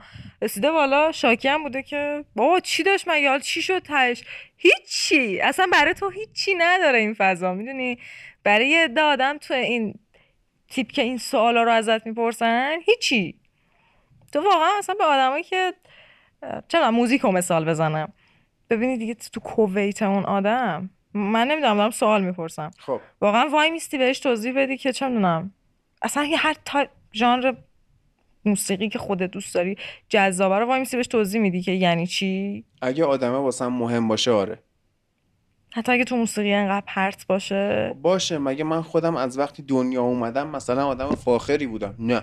نه چند تا آدم تلاش کردن که اینو بهت تلاش کنن که تو رو برسونن به اینجایی که الان خواف فاخر باشی مثلا. نمی‌دونم شاید دو سه نفر. خب پس یعنی همه آدم های انرژیشون رو. نمی‌ذارن من انرژیمو نمی‌ذارم برای آدمی که خیلی از من دوره و مثل همین قضیه ریسیستی میمونه دوباره. واقعا من تلاشمو نمی‌ذارم. ممکن بوده یه تایمی بذارم ها وقتی که توضیح بده چی آخه می‌خوام توضیح بدم؟ بگم که این ورزش خیلی خوبه شما بیا انجامش بده؟ اگه واقعا خودت در سطحی هستی که می‌تونی تشخیص بدی چی خوبه چی بده اون کار انجام میدی. بده خب okay انجامش نده. می‌دونی احساس می‌کنم time مون تو این زندگی خیلی کوتاهتره که وایسم آدم رو قانع بکنم. به چیزی که خودم رسیدم اونا رو برسونم. من دویدم تا رسیدم. من واقعا شانس اینو داشتم که آدمایی رو تو زندگیم داشتم که دونه دونه کمک کردم من بیام بالا. من نمی‌تونم واقعا با آدمای دیگه انرژی بذارم برای اینکه شاید مثلا بلد نیستم. اینکه چیزی رو بهشون ثابت کنم که خودم تازه بهش رسیدم. با بذار خودم کیف کنم دو روز. بذار خودم لذت ببرم. بذار خودم گیاهخوار باشم. بذار خودم ورزش بکنم. از کوه لذت ببرم. تو خواستی خودت اضافه می‌کنی. اضافه میشی یعنی به این سیستم. اصلا نیازی برای تلاش کردن نیست. حالا تو آدمایی که مثلا حالا بیشتر سیگار می‌کشن اینجوریه. حالا نمی‌دونم. آدما رو ترغیب می‌کنی که مثلا سیگار بکشن بیشتر. نه اونی که داره می‌کشه خب می‌کشه داره کیفش هم می‌بره صدی هم بهش بگی نکش می‌کشه کارش هم نمی اصلا کاری نداره به اینکه کی داره چی میگه. عکسش هم همینه. اون آدمی هم که نخواد بکشه واقعا خودش با خودش ست کرده باشه هزاری سیگار متنوع بیار بذار جلوش. خب این کار نمی‌کنه. ولی همه آدما حالا همه آدما نه. یه درصدی مثل من یا مثل تو هم وجود دارن که کاری نداریم خیلی. تو می‌خوای این کارو بکنی؟ برو خود را باش. می‌دونی؟ ولی اکثر آدما این کارو می‌کنن. اکثر آدما دارن قضاوت می‌کنن. اکثر آدمها هی می‌خوان تو رو قانع کنن یه توجیهی بیارن. یعنی فرض کن اون کسی که توی میز گوشتخوارها غذای گیاهی سفارش میده وقتی میگن تو چرا داری علف می‌خوری؟ این نمیاد بگی که دوست دارم. می‌خوام این کارو بکنم سبک زمین نه. این شروع می‌کنه توجیه آوردن نه به خاطر اینکه این تنها راه نجات زمینه. خب جواب من به این اینه که من می‌خوام زمین نجات پیدا نکنه. حالا چقدر جای خفنیه بیایم برای آیندهشون تلاش کنیم. بگو نه من گوشتمو می‌خورم. ببین توجیه میارن. تو چرا فلان کارو می‌کنی؟ خب شما بر چی این سوالو می‌پرسی اصلا؟ نه من نمی‌پرسم اما من نوعی. خب همین شما نوعی برای چی این سوالو می‌کنه؟ بخاطر که می‌خواد توجیه بشنوه. ببین شما برای چی این لباس رو میپوشی؟ شما این داری می‌بری زیر سوال با این سوال کردنه. یعنی وقتی شما با این position می‌پرسی که شما چرا داری غذای گیاهی می‌خوری؟ یعنی که یعنی چی؟ این چه غذای گیاهی؟ یعنی گوشت خ... یعنی با همین یه سوال داری میگی که پس این به درد نمی‌خوره گوشت خفنتره. ببین و من در جایگاه اون آدم مدام ناخودآگاه ذهنم توجیه میاره که چون که اینطوریه چون که برای محیط زیست چون هزار اینا میاد تو ذهنم. در که ساده ترین جواب همینه که خودت گفتی باید بگی که دوست دارم. ببینی من میگم همش برمیگرده به خودت. تو وقتی خودت با خودت ست باشی وقتی دوست داشته باشی این لباس رو بپوشی بری تو خیابون اگه واقعا خودت دوست داشته باشی. حالا فرهنگ نمی‌دونم اینا رو دیگه بیذاریم که رعایت شده. آدما صدی هم بهت بگن این چیه پوشیدی واقعا در سطحی که آدم بالغی هستی ناراحت میشی. میری فردا لباس تو عوض می‌کنی نه واقعا. من عروسی هم که دعوت بشم با شوالی و سویشرت با تیشرت میرم مثلا. زمستون باشه سویشرت تابستون باشه تیشرت. Because who gives a shit? اصلا همینه اصلش هم همینه. منم آدمی هم که اگر لباس خودم میپوشم خودم انتها دارم حال می‌کنم باهاش. حالا سلی آدما بیان بگن که ببین نه این به درد نمی‌خوره. این چیه؟ اصلا این واسه اینجا نیست. در شعن اینجا نیست ولی من دارم کارم می‌کنم. ولی جواب میده ها. ببین اون آدمی هم که تو اون جمع خب. گوشتخوارا نشسته اگه با دوتا حرف و پنج تا اصرار و اینا بیاد گوشت رو بخوره یعنی خودش هنوز با خودش حل نکرده. آره خودش محکم خب. نیست. ولی اگر تو همونو بخوری تلاشی هم در جهت اینکه بابا قانع شدید که حالا گوشت به درد نمی‌خوره نکنه کارش موفق یعنی داره زندگیشو داره می‌کنه. منی هم که اگر دارم آدمی که به کسی آسیبی نمیرسونی دیگه داری زندگی تو می‌کنی. اصلا چرا باید جواب بدی به آدما؟ اصلش هم همینه دیگه. ولی ببین انگار که جواب دادن به آدما انگار که این بلند شدن توی سیستم یه خورده زندگی تو راحت تر می‌کنه. و متاسفانه اینطوریه ها. من یه رفیقی داشتم الان دیگه رفیقم نیست. به حال آدم ها هی به مرور خودشون رو بهت نشون یعنی you think you know someone. فکر می‌کنه میشناسیش. ولی بعد نه اینم نبوده. چون فقط فکر می‌کردی. آره چون فکر می‌کنه برای خودت بوده اون. تو ذهن تو بوده. آره یعنی هنوز اون بنده خدا دریای مناسب برای شنا رو پیدا نکرده بوده. با این رفیقم می‌رفتیم غذا میخوردیم. بعد جفتمون هم طرفدار لوئیس سیکی بودیم. خیلی به هم از نظر ذهنی نزدیک بودیم. یعنی می‌گفتم اگه من بتونم با یه نفر هم خونشم بخوام با یه نفر زندگی کنم فقط این آدمه. خب؟ از اول. راهنمایی هم با هم رفیق بودیم. تا 20 خورده سالگی. خیلی مدت طولانی بود. بعد هر روز با هم بودیم هر شب با هم بودیم. زندگی سختی هم تجربه کرده بود. مامانش آرایشگاه زنانه کار می‌کرد. استریوتایپ زنی که تو آرایشگاه کار می‌کنه خاله زنک میشه. بعد چی میشه؟ زندگی شوهرش رو خراب می‌کنه. چرا؟ چون بالاخره یکی از مهمترین اجتماعات بشری که توش حرف زده میشه آرایشگاه زن و مردون هم نداره. این ما خودمون اینجا تو محلمون یه حسین داریم که من واقعا اگه هر ماه موهامو پیش این اصلاح نکنم دلم تنگ میشه براش. و هر سری هم میره یه حرفی واسه گفتن داره. یه روز داره در مورد قیمت خونه حرف می‌زنه و خیلی کارشناسی خیلی باحال. یعنی قشنگ اگه نفر دیگه اگه مشتری شنیده یه چیزی رو اونو عینا براتون میگه. همینه. خب یه روز حسین داشت در مورد پرورش شترمرغ صحبت می‌کرد. یه روز داشت در مورد ماشین صحبت می‌کرد. بعد یه سری افتاد تو خط دیجی کالا خب رفته بود. تمام اطلاعات گوشی ها رو خونده بود. و می‌رفتی داشت مشتری دیگه مشاوره گوشی خریدن می‌داد. بعد یه حالی هم ازش گرفتم. این CPU های چیزو این برنده اسمش چی بود؟ یادم رفت. Snapdragon ه خب اینو می‌گفت اسپندراگون خب؟ من اشتباهش رو ازش گرفتم. یه سری تکون داد. ای بابا. قشنگ حس می‌کردم تو ذهنش داره به این فکر می‌کنه که به کیا من اینو گفتم اسپندراگون سری بعدی که برگشتم موهاشونو کوتاه کنم باید اصلاح کنم. یه رفیقی داشت اسمش کوروش بود. این کوروش کاش واقعا همه آدما اینجوری فکر آره. می‌کردن. این کوروش صورتی بود برای خودش. مثلا یه روز کوروش اومد این 45 سالش بود. اون زمان ها مثلا من 21 سالم بود. خب؟ کوروش 45 سالش بود. بعد تک فرزند بود. خونه مامان باباش هم زندگی می‌کرد. یه کارهای عجیب غریب. یه روز می‌گفت می‌خوام زن بگیرم. و حسین می‌گفت خب چرا می‌خوای زن بگیری؟ این تنهایی در بیام دیگه سر و سامان بگم. گفت چقدر پول داری؟ هیچی. کجا می‌خوای باش زندگی کنی؟ میاد خونه مامانم اینا دیگه. مامانم غذا درست می‌کنه. بعد این فازش میخوابید یه روز دیگه چیز دیگه می‌گفت. تو یه روز رژیم گرفته بود کوروش. خیلی هم چاق بود. بعد با یه دونه بربری کامل اومد توی آرایشگاه یا سلمونی نشست. و حسین گفت این چیه؟ گفت نونه. گفت خب چرا؟ گفت رژیم گرفتم. گفت خب باشه این- چیه الان؟ گفت چی؟ اینو می‌خورم دیگه. نشست یه بربری کامل تو دو دقیقه خورد. و حسین گفت خب این که نشد رژیم. غذا نخوردم دیگه. آره غذا این که مثلا نون اوکیه خیلی صورت بود بنده خدا. حالا آرایشگاه زنان هم اینطوریه. یعنی زنا میان از شوهراشون حرف می‌زنن از نارضایتی های مختلف احساسی روانی جسمی فلان. بعد چی میشه؟ تو به عنوان دلاک زنانه میای خونه اینا رو رو شوهرت پیاده می‌کنی. استریوتایپه. و من اعتقاد دارم پشت استریوتایپ ها یه چیزی بوده که اینو ساختن. یعنی همشون هم. آره. همشون هم بیریشه نیست. چی شد؟ طلاق گرفتن. مامانش رفت شمال زندگی کرد باباش رفت قم زندگی کرد اونجا ازدواج کرد مامانه اونجا تنها فلان اینم خونه مامان بزرگش زندگی می‌کرد. خلاصه ما غیر از همدیگه هیچ کیو نداشتیم. جفتمون هم طرفدار کارهای لوئیس سی کی بعد لوی یه کار باحالی که یادمون داد بنگ بنگ کردن بود You guys celebrating something? It looks like you're having a special occasion. No, no, we're just we're doing a bang bang. It's a bang bang.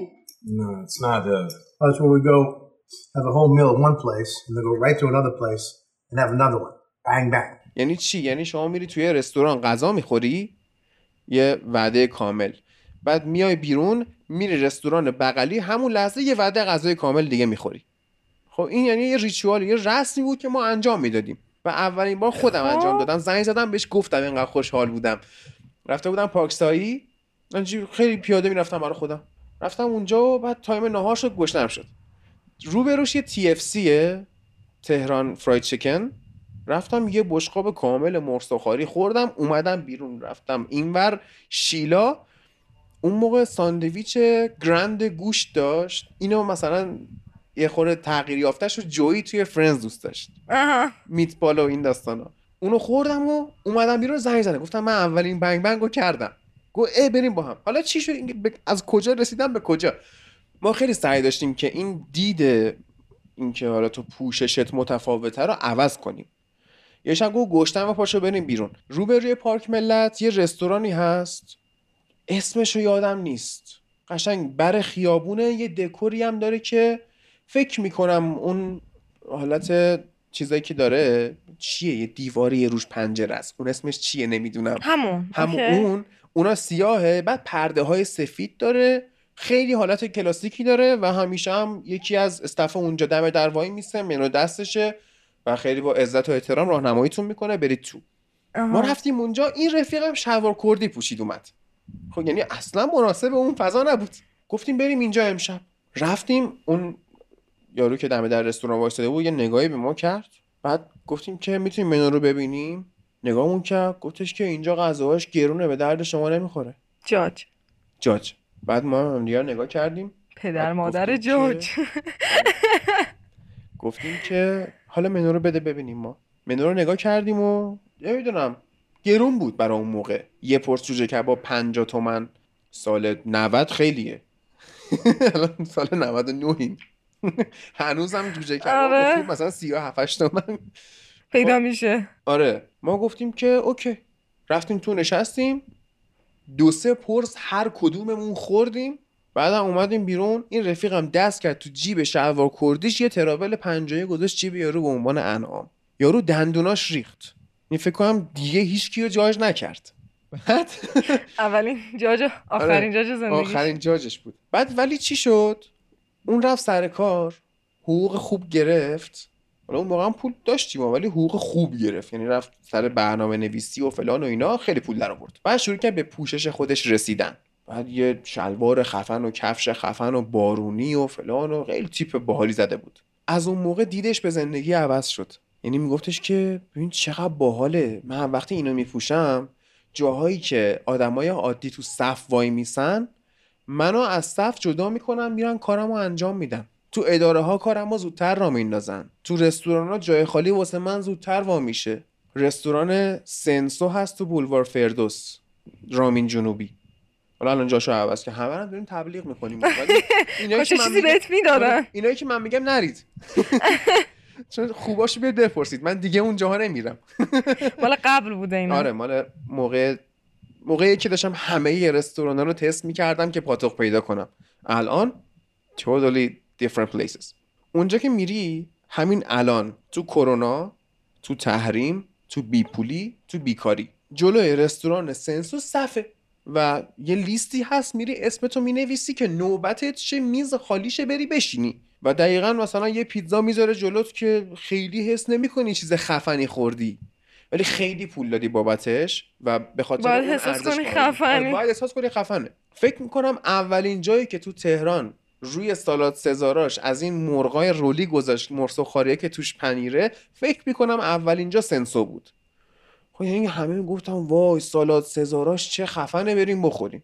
الان سالاد سزارش یه چیز نرمال محسوب میشه. ولی همه کماکان تو کفشن. چون گرونه. خب؟ این رفته بود سنسو و تیپش رو دیده بودن تو لیست ننوشته بودنش. برده بودنش تو مستقیم.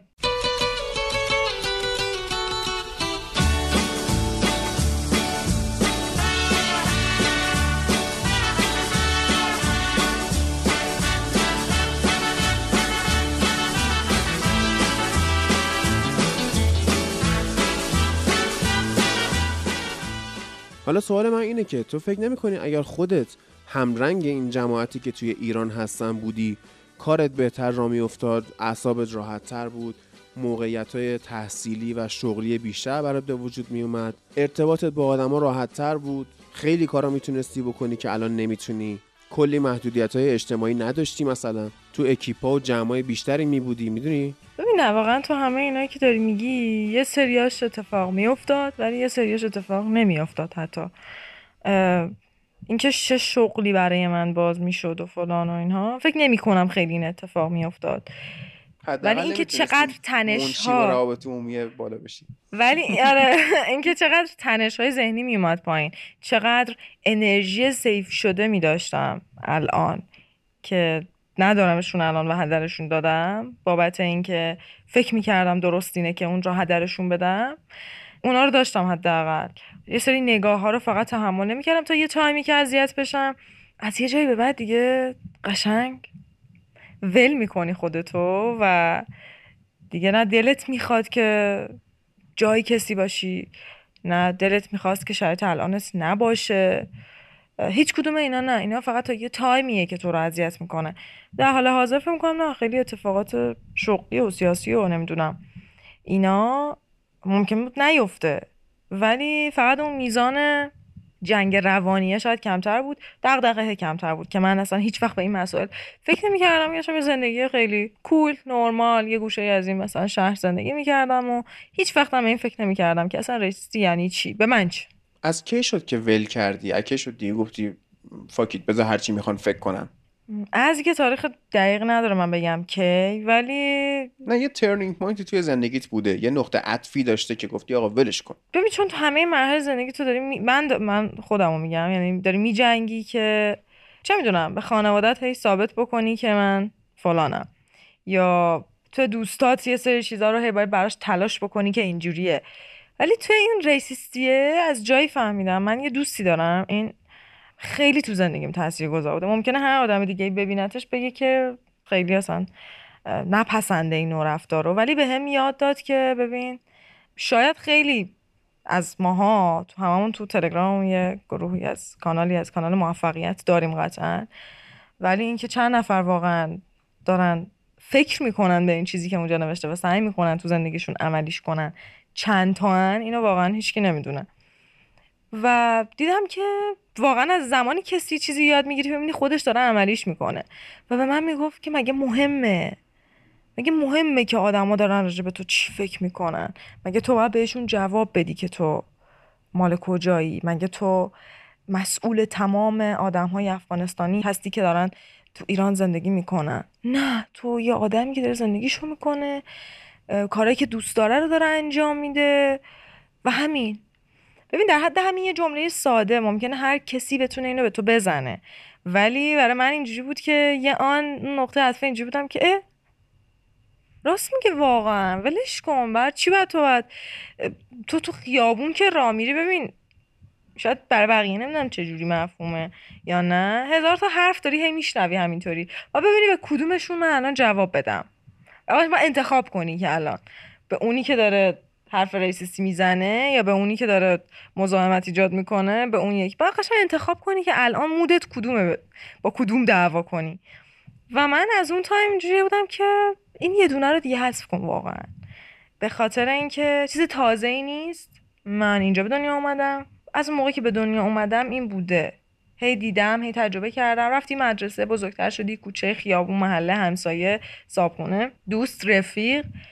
همه اینا هی تو مرحله مختلف دیدی کلاس رفتی آموزشگاه چه می‌دونم ورزش کردی همه جا به یه نوعی اینو تجربه کردی و دیدی. تو مترو تو اتوبوس خب چی شده تهش؟ من تو همه اونا جنگیدم. من یه دونه جا نبوده وای هستم دعوا کنم. چون یه سری هستن که حالا افغانستانی هن شاید به چهرهشون نمی‌خوره که باشن.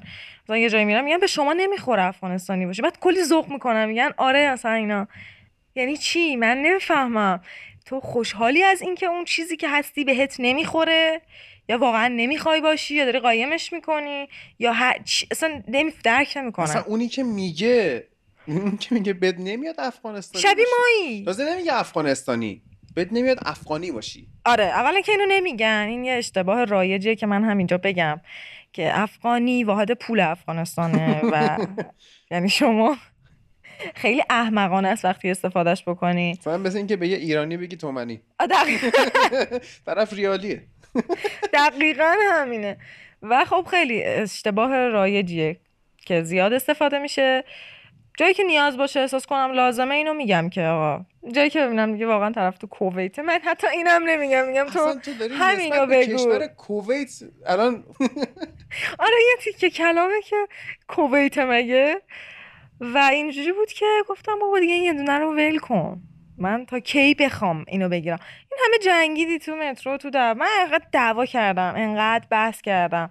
حتی با دوستان افغانستانی خودم که خیلی به نظرم racist تر از ایرانی دعوا کردم باشون که ببین تو خودت آدم racist ی هستی. نسل. بعد از تو racist بچت racist نوه‌ت racist. تو حرف نزن از اینکه من فلانم من دارم اذیت میشم. تو اصلا اذیت شو. اصلا این که تو اذیت داری میشه اصلا مهم نیست. وقتی اصلا مفهومش رو نفهمیده اون آدم. من اینو می‌ذارم کنار اصلا. ولی خودم به خودی خودم خیلی تو جاهای مختلف هی وایسادم راجبش حرف زدم. من تو دانشگاه مثلا استاد یهو اینجوری کرد که شما مثلا بهتون نمی‌خوره فلان. وایسادم گفتم بهم می‌خوره یا نمی‌خوره؟ چیزیه که هست. یا مثلا خیلی چه می‌دونم سربسته بهش اشاره می‌کنن که شما مثلا روشون نمیشه بگن آفرین. شما ترکمن هستید نه من ترکمن نیستم من افغانستانی ام بهتون نمی‌خوره بابا چرا باید بهم نخوره خیلی انگار چیز انگار بدیه. مثلا آره یه چیزیه که ببین من معذرت می‌خوام. من من عذرخواهی برو. می‌کنم آره گلاب بروتون شما افغانستانی هست ادب به شما نمی‌خوره اصلا نمیخو می‌خوره یا نمی‌خوره چیزیه که هست؟ سوالی هم داری من هست اینجا هستم که بهت جواب بدم. ابهامی اگر در ذهنت هست. من همین صبح سر یه کلاسی بودم که آقای پنج بار تاکید کرد که شما ترکمن هستیم و من هر پنج بار براش شفاف سازی کردم که نه من ترکمن نیستم من افغانستانی هم و نمی‌خواست باور کنه یه همچین حقیقت تلخی رو. همین بعد یه جایی دیگه فان میشه خنده دار میشه. از یه جای اولش خب غم انگیزه آی ما چرا چرا من؟ چرا این کشور؟ چرا بعد از این چراها که میگذری انگار یکم که بزرگتر میشی. چشتو وا می‌کنی می‌بینی بابا خوشبختی به این نیست که تو مال کجایی. که اگرم باشه دیگه تو نداریش. این فکتو بپذیر که در تو یکی دیگه آفرین. تویی که نیست. اینجایی و فکر می‌کنی اون معیار خوشبختی نداریش. تو نداریش. اگر هست تو اینو نداری. و پذیرفتنش خیلی کار ساده ای نیست. ولی واقعا که تجربت که میشه میگذره این بالا پایینی ها رو تجربه می‌کنی دیگه خندت می‌گیره. یه باری من سوار مترو شدم دیدی؟ داشتم عجله می‌کردم برسم به مترو در مترو بسته شد. تا من اومدم تو در مترو بسته شد. خانمه گفت همش تقصیر شما افغانستانی هست اومدین تو این مملکت اینا. من هدفون تو گوشم بود ولی میشنیدم که داره چی میگه. هیچی نگفتم. بعد خانمه که کنارش وایساده بود گفت چه ربطی داشت. و اینجوریه که شغلای ما رو گرفتید آره و من هیچی نگفتم چون می‌خواستم بلافاصله ایستگاه بعد پیاده بشم. ولی اینه که ببین یه موقعی خوشحال میشم حتی از این که اون آدمی که ایرانی هم حتی داره میگه که بابا چه ربطی داشت. این سوال تو ذهن اونم ایجاد میشه که بابا خوبی؟ اصلا تو راست میگی ولی چه ربطی به اینجا داره الان؟ در مترو عجله قطار ارتباطش به اینجا چیه؟ بعد دیگه هی فان میشه برات هی خندت می‌گیره از آدم. بعد دیگه ناراحت هم نمیشی واقعا از آدمایی که این فکر رو دارن.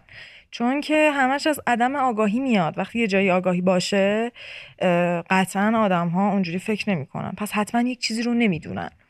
و این ندونستن رو یا مسئولیتش به خودشونه که نمی‌دونن یا یه سری چیز دیگه که حالا هستش. من نمی‌تونم خورده بگیرم که چرا تو اینو نمی‌دونی. نمی‌دونی. تلاشم رو تا جایی می‌کنم که اینو متوجه بشی ولی دست من نیست. فقط می‌تونم برات آرزو بکنم که تو زندگی بعدیت ریسیست نباشی. ببین آره این که میگی افغانستانی ها خودشون هم ریسیستن خودشون نجات پرستن اول می‌خوام در مورد همین قضیه صحبت کنی و در مورد خانواده خودت و بعدش خودم یه بحث دیگه ای دارم. حالا تو اول در مورد خانواده بگو. ببین ریسیستی اینطوریه که هستن واقعا. یه بحثش اینه که بله ما داریم اینجا زندگی می‌کنیم اینجا ایرانه و حالا آدمایی که روبروی ما هن مطرحن که اینا آدمای نجات ما اینجا محدودیت داریم. نمی‌تونیم یه سری شغلا رو داشته باشیم مدارک فلا فلان ان تا چیز. اون ور ماجرا ماییم یعنی منم که نشستم خانواده‌من اقوامن همه آدمایی که میش دوستامن. ولی من می‌بینم که ببین اون ور حتی پررنگتر از این وره به خاطر اینکه یه چیز انگار که دو طرف است دیگه. هست. اونا نمی‌تونن نباشن. یعنی مادر من خودش یک racist خفنه. من همیشه همیشه تو خونه هم راجعش خب. حرف می‌زنم میگم که مامان تو از همه racist تری خودش هم اینو می‌دونه و می‌دونه که هست. اینجوریه که نمی‌تونم کاری براش بکنم. یعنی یه عمره که تو این مملکت درد کشیدم انگار خوردم از آدمایی که racist ن. آگاهانه انگار racist ه. می‌دونه. و خودش میگه که من چهل ساله که وقتی اینجا زندگی کردم و اینو دیدم نمی‌تونم الان بگم من نیستم. خب پس من بهش میگم این همیشه که حرف می‌زنم میگم پس تو فرقی نداری مامان با آدمی که داره از بیرون این حرفو می‌زنه. دوست نداره مثلا یه چیز خاص می‌دونه شما رو یا مثلا متفاوت می‌بینه. احساس می‌کنه دارین کشورش رو قارت می‌کنین یه چیز اضافه بر سازمانی از اینجا ور میدارین. گفتم همینه. بعد خودش همیشه میگه که من برم افغانستان دلم می‌خواد اونجا ایرانی ببینم. ببین ای- این نگاه یعنی که ریشه داره. این اینجوری نیست که تو الان داری اینجا زندگی می‌کنی. تو منتظری که انتقام بگیری. تو دلت نمی‌خواد یه چیزی تموم شه اینجا. تو داری میگی من اگه یه جا ببینم همه عقده‌ای که تو این سالها اینجا داشتم اون یه جا خالی می‌کنم. ولی خب این ناخودآگاه پیش میاد دیگه. ببین شما وقتی بچه ای اینو میشنوی. من وقتی کوچیک بودم برادرم رفته بود مدرسه و اومد و اخراجش کردن. اومد. دیدیم که مثلا صورتش مثلا کبوده و اینا. چی شده؟ صبح معلمه زده بود اینو. که اومده بوده سر کلاس و گفته که با یه لحن بعدی که هی تو مثلا فلان بیا بیرون. اصلا چیزی که رفتار متفاوت اینا. و این بچه خب تفاوت رو حس کرده ریاکشن خشونت آمیزی داشته. اونم یه برخوردی کردن تموم شده. چند سالش بوده؟ ده سالش بوده یازده سالش بوده. بچه بوده. وقتی این شکل گرفته شده بزرگ شده الان شده 20 سالش 30 سالش. ببین خب نمیشه بهش خیلی خورده گرفت که تو نباید اینجوری باشی. داره بهش میشه یه چیز دو طرف است اینم پس اون شکلی شده. منم پس اینجوری هستم بودم پس تا بخشی. ولی قضیه از اونجا شروع میشه که تو دلت می‌خواد این قضیه تموم شه. یا اینکه به چشمی نوشت نگاه می‌کنی که مگه چند بار زندگی می‌کنم؟ پس برم گوشت بخورم جهنم به من چه محیط زیست فلان. پس اینم همینه. اه، پس در حق من اینجوری. منم یه جایی پس انتقام این اتفاقه رو می‌گیرم. به جهنم که آدمایی بعد من می‌خوان چی کار کنن؟ اصلا نجات پسی ریشه داره نداره. به من چه؟ من آدمی هم که می‌خوام اون اتفاقی که در حق من افتاده رو یه جا بگیرم خیال خودم راحت کنم. ولی من من من من نوعی که حالا یه دونه از خانواده منم حالا اونا هم با اینکه نظرشون با من ممکنه یکی نباشه ولی میگم که نه من دلم می‌خواد که این قضیه اینجا تموم شه. اینجا تموم شه یعنی برای من تموم شه. یعنی من اگر دارم در طول زندگیم زندگی می‌کنم اگر دوستانی دارم که آدمای ریسیستی بودن یا اینکه هستن حتی کماکان الان کسایی که خیلی به من نزدیکن و این حس رو من میدن که مثلا مرگم ما با تو این بابا میفهمیمت درکت می‌کنیم هم بین حرفاشون یه چیزی میگن که من می‌فهمم. ببین این نیست. این یه چیزیه که حل نمیشه. من نمی‌تونم بگم که دیگه از فردا حداقل من آدم ریسیستی نیستم. دوستان نزدیک من هم نیستن و این قضیه راجع ما دیگه تموم شده. نشده. هست ریشه داره ناخودآگاه حرف که می‌زنن یه سری نظر که میدن. این دیده میشه که بابا این تموم نمیشه حالا حالا ولی من نوعی من مریم سعی می‌کنم که خودم برای خودم اصلا کاری ندارم که اصلا الان بشینم تعریف کنم که چه اتفاقی در زندگی من افتاده. تا فردا صبحم تموم نمیشه که همه هم بگن آی بیچاره بدبخت فلان آی. نه الان قضیه اصلا این نیست. اینه که من با همه شناختی که از این مملکت و جامعه و آدم ها و جایی که توش دنیا اومدم دارم اینه که واقعا آره خودم سعی می‌کنم نباشم. جایی که چه می‌دونم می‌بینم چند تا آدم که با لباس متفاوت از یک شهرستانی در ایران توی مترو هستن آدما چجوری نگاهشون می‌کنن؟ تروریست. من اون نگاه آه، نداشته آره. باشم. و تو داری اینجا اون امتحانه رو پس میدی دیگه. کسی که نمیاد تو رو چک کنه که اه اصلا حالا اینجا زندگی ریزیزی اونجا نبودی. خودت می‌دونی دیگه اینو. من سعی می‌کنم اونجا این آدمه نباشم. اون این نیاد تو ذهنم که تو اگه داری با یه لباس فلان داری میای اونجا آدما چجوری بهت نگاه می‌کنن؟ که حتی همین اتفاق هم افتاد. من یه دوست سیستانی داشتم. اومده بودیم بریم گالری. رفته بودیم گالری محسن. یه سری کار ببینیم. اصلا جالب بود تو اتوبوس. اسنپ. آدم ما رو یه جوری نگاه می‌کنن. خب لباس سیستان و بلوچستان خیلی نزدیکه به آره. لباس افغانستانی که حالا آقایون میپوشن. خیلی جالب بود. خودش خیلی آدم کولی بود. مثلا اینجوری بود که بابا من میام یه ذره از کلاس شماها میاد پایین ولی اب نداره بیام ببینیم چه جوری میشه. ولی واقعا نگاه ها فرق می‌کنه دیده متفاوته. ولی وقتی می‌بینن که دوتا آدمی که انقدر متفاوتن رفتارا اوکیه همه چی فرق می‌کنه انقدر کوچولو هم بخواد تغییر ایجاد بکنه همون بسته. نکنم نهایتش اینه که من دیگه ندارم اینو. خجالت نمی‌کشم از اینکه با اون آدم برم دیگه. تهش همینه. رو من خیلی توی این دو سه ساله دارم باش برخورد می‌کنم. اونم اینه که حالا جدای از ریسیز ما یه سکسیزمی داریم توی خود اون جنسیت ها یعنی خب من خیلی با فوتبال درگیرم. بعد خیلی هم هستن آدم هایی که فوتبال رو یه ورزش پسرونه و مردونه می‌دونن بعد اگه یه دختری فوتبالی باشه خب تو سرش می‌زنن تردش می‌کنن اذیتش می‌کنن سعی می‌کنن انگیزش رو بگیرن مسخرش می‌کنن. تو دختری تو رو چه به فوتبال فلان از این حرفا.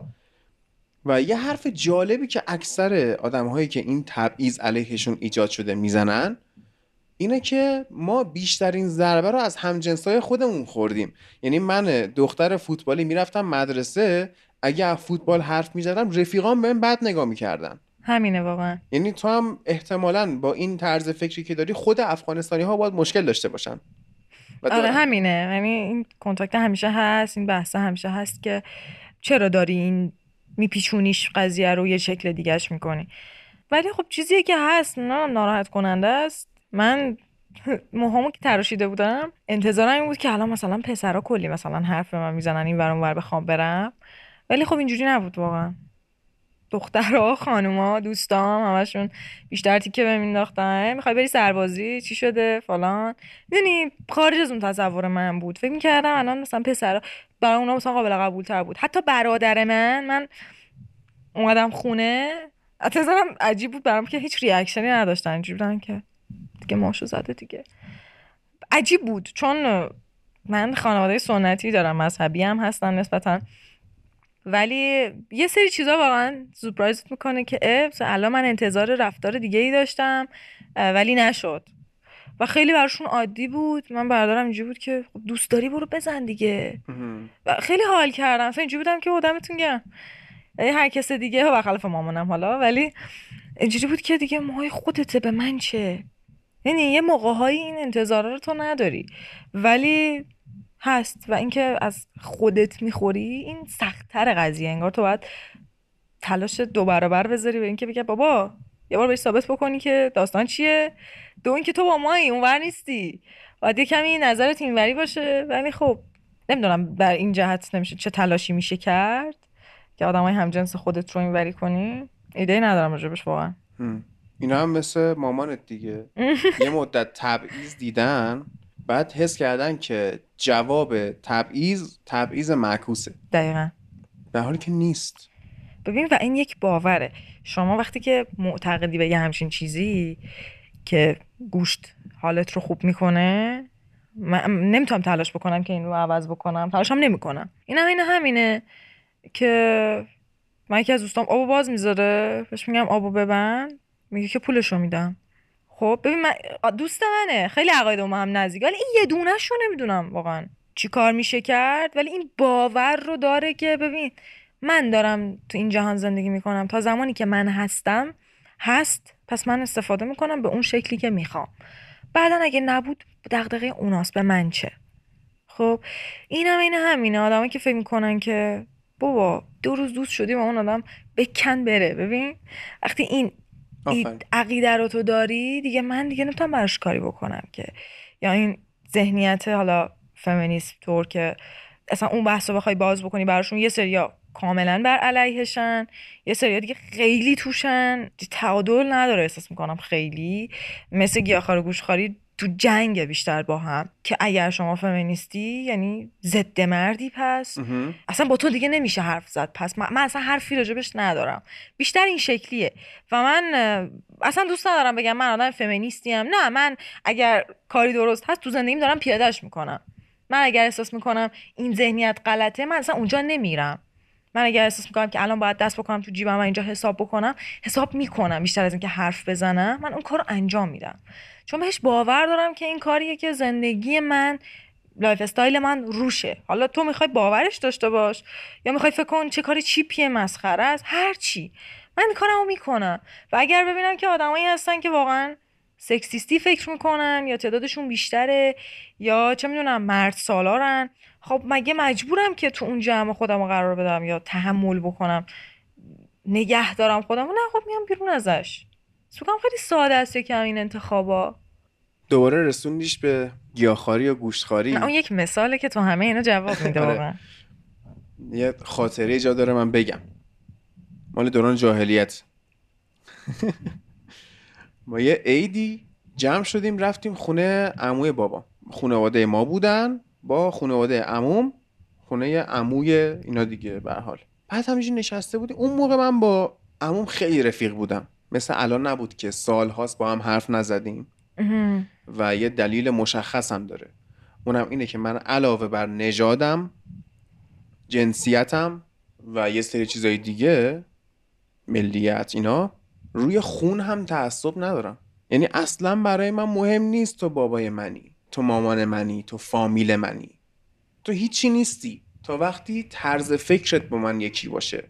تا وقتی انتخاب هامون ما رو تو مسیر هم قرار بده. تو برای من هیچی نیستی. و چه اتفاقی میفته اینکه من با عموم قرار می‌کنم؟ یا حتی اون با من قرار می‌کنه؟ و جفتمون هیچ تلاشی واسه این بهبود رابطه نمی‌کنیم. هرچند که عموم داره اخیرا یه تلاشایی می‌کنه. ولی نافرجامه Yeah, it's not gonna work. داستان این بود که ما واقعا با هم رفیق بودیم. اسمس جوک میفرستادیم برا هم. خب چه هم کلیپ اون موقع من تازه گوشی گرفته بودم کلیپ برا هم بلوتوس می‌کردیم. بانک کار می‌کرد. زنگ می‌زد به می‌گفت امروز نهار بانک فلان چیزه. بیا یه پرسم برا تو اضافه گرفتم. خب فکر کن من کجا میکوبیدم می‌رفتم شعبه بانک ملت زامیات بود. کجا بود؟ تو جاده قدیم کرج. نزدیکای ایران خودرو. اونجا مثلا من می‌رفتم که یه پرس غذا با عموم بخورم و بیام. خب؟ تا اینکه بابا بزرگم مرد. و اون موقع من اپل استور کار می‌کردم. این داستان رو من شاید دارم برای اولین بار توی فضای عمومی تعریف می‌کنم. من بچه سوم خانوادمم ولی بچه بزرگم. وقتی که مامانم و بابام ازدواج می‌کنن توی خونه بابا بزرگم زندگی می‌کنن. بابای بابام. به حال هم خونه بزرگی بوده دو طبقه بوده. همین که بابام اونقدری پول نداشته که بخواد خونه جدا بگیره. و سر این که اونجا زندگی می‌کردن خب موقعی که بابام نبوده یا هر اتفاقی میافتاده بابا بزرگ در حین این که مامان من باردار بوده ازش کار میکشیده. حیات تمیز کن ظرف بشور غذا درست کن سرش قور بزن اذیت کن. خب؟ این کارا رو کرده و دو تا بچه اول مامان من مردن سر زایمان. خب. و من همیشه تو زندگیم کمبود یه برادر رو احساس کردم باز میشه از اون دید بهش نگاه کرد که اون دختره و اون پسره برای با اینا شاید کافی بودن ها. یعنی اگه زندگی موندن شاید منو اقدام نمی‌کردن برام می‌دونی نبودی تو آره. وجود نداشتم but anyway من نه اینکه بگید چون داداش منو کشته چون مامان منو اذیت کرده از دستش ناراحت نه به خاطر این اخلاقی که داشته خب هیچ کس توی فامیل از این آدم خوب نمی‌گفت. یه آدم همیشه عصبانی یه آدمی که من بچه من چهار ساله پنج ساله خب بچه پنج ساله رو تو چجوری می‌خوای کنترل کنی؟ می‌دونی. بچه باید خرابکاری کنه. بچه باید شلوغ کنه. آره. خب؟ و داری بزرگ که میشی می‌بینی که میری اونجا موقع هایی که بابا بزرگ خوابه تو نباید شلوغ کنی. با این مگه کیه؟ که من نباید شلوغ کنم. خب من یه خورده این ربل رو از بچگی داشتم. هیچکی نمی‌تونست واسم چارچوب تنگ. این کیه مگه؟ چرا باید ساکت بشم؟ چرا؟ چرا باید صبر کنم که اینم بیاد سر سفره من غذا بخورم؟ خب غذامو بخورم. این چه چیز مسخره ایه خب بعد بزرگتر که شدم فهمیدم که دوستمون وقتی که بابای من سه سالش بوده انقدر مامانش رو کتک می‌زده و اذیت می‌کرده و اینا. مامانم سرطان داشته. بابای من که سه سالش بوده شت. مامانش میمیره. و این میره یه زن دیگه ای می‌گیره. من اینو کی فهمیدم؟ وقتی ما می‌رفتیم با خانواده سر قبر یکی که من نمی‌دونستم این کیه. به می‌گفتن می‌گفتم ولش کن. آها. کی فهمیدم؟ وقتی که این مامان بزرگ جدیده شروع کرده بود به بچه به نوه هایی که از بچه های خودش بودن توضیح می‌داد که ماها براشون ناتنیم این اختلاف افکنی رو داشت می‌کرد. و وقتی که اینا سر باز کرد ما هم بابام توضیح دادم برای ما که همچین داستانی بوده. تازه اون موقع فهمیدم. و خب من از این آدم بدم میومد. وقتی مرد من توی اپل استور کار می‌کردم که بابام زنگ زد گفتش که مرد. گفتم خب مرد که مرد. گفتش که باید بریم تشییع جنازه. گفتم good for you. برید. هم باید بیای. نوه بزرگشی. Fuck that. نمی‌خوام بیام. قطع کردم گوشی رو به هوشنگ که با هم کار می‌کردیم. گفتم ببین من برای تو کار می‌کنم تو سابکار منی. تو این یکی دو هفته که این داستان هست تا چهلومش حالا. یکی دو هفته که اولش شلوغیشه و چهلومش هر کاری کردم حق نداری به من مرخصی بدی. گو اوکی. و من نرفتم. هیچ کدوم مراسماشو نرفتم. وقتی تشییع جنازه نرفتم عموم بهم زنگ زد. گفت برای چی نیومدی؟ من به تو چی؟ گفت درست صحبت کن. گفتم انتخاب خودم بوده. تو چیکار زندگی شخصی من نخواستم بیام. گفت جلو فامیل زشت شد. گفتم فامیل حالا به کجای من حسابه که بخواد زشت باشه. زشت باشه. من اصلا برام این نسبت ها ذره ای اهمیت نداره. و بعد از اون تایم رابطه من با عموم کات شد. چون تو تصمیم شخصی من دخالت کرده بود جاج کرده بود. از اونجا شروع شد. آره. ولی خب اون موقع که رفتیم خونه عموی با من با هم رفیق بودیم. رفته بود نشسته بودیم اونجا و این بند خدا عمو بزرگه داشت تعریف می‌کرد که چه روزای جوونی خوبی داشتیم جوونی کجا یادش به خیر و اینا. من خود گوش کردم ببینم چی داره میگه. که اون موقع من هر روز صبح بیدار می‌شدم یه دست کله پاچه میخوردم نهارم کوبیده شب جیگر. الان زنم نمی‌ذاره بخورم. داشت از زنش پیش ما غور می‌زد. منم قاطی کردم گفتم بابا این داره از گوش داره محروم میشه. چرا؟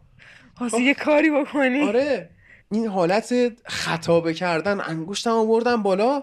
گفتم آدمی که گوشت نخوره تو زندگیش عزت نداره. بعد عمو یهو با آرنج کوبوند من گفت نگو نقرس داره. خوب آره نقرس. نقرس ولی خوبه ها. دوست؟ دارم نقرس بگیرم. یه چی بشه؟ بیماری پولداراست. نشون میده تو زندگیت گوش خوردی. عشق کردی. ناکام نموندی. ببین از اون درداست. از اون درداست که گفتم. درد دوست داشتنی دارم. آره انگشتای پام قرار قطع شد. چرا؟ گوشت خوردم. من به همه گفتم یعنی اصلا وصیتامو کردم. کاملا آمادم برای مردن. اگر درد بیدارمونی گرفتم. اگه سرطان بدخیم گرفتم اگه چه می‌دونم همین نقرس گرفتم ایدز بدون بازگشت گرفتم. به اون کسایی که باید می‌گفتم نزدیکانم گفتم بهشون. به جای اینکه بیان برام دل بسوزونن و ببرن بیمارستان خفن و درمان کنیم و این حرفا ترجیح میدم که نه واقعا اگه قرار پولی خرج بشه منو ببرن جایی که دوست دارم. مثلا می‌دونی ببرن ورزشگاه اولترافورد ببرن ونیز ایتالیا یا مثلا فلورانس برن بورلی هیلز نمی‌دونم حالا اون موقعی که بخوام به این مریض یا دوچارشم پول این داستانا هست یا نه. ولی خب کلا دارم می‌خواد لذت ببرم از زندگیم به جای اینکه تو تخت بیمارستان باشم. اگه واقعا هم اینجوری شد که توانایی هیچی نداشتم اوتانازی رو انتخاب می‌کنم. آقا بیا برق این دستگاه رو بکش. نمی‌خوام بی خودی توی میزری زندگی کنم می‌دونی؟ خیلی وقتا مردن بهتر از اینه که سخت زندگی کنی. پارکینسون گرفته باشی آلزایمر گرفته باشی یه سرطان بدخیمی گرفته باشی. یکی بخواد بیاد چه من همون ببرتت یکی بخواد تو دستشویی رفتن کمکت کنه یکی بخواد غذا بذاره دهنت. خب اینجور زندگی کردن واقعا انگار که دیگنیتی آدم رو زیر سوال می‌بره. مردنت خیلی بهتر از اینه به نظر من.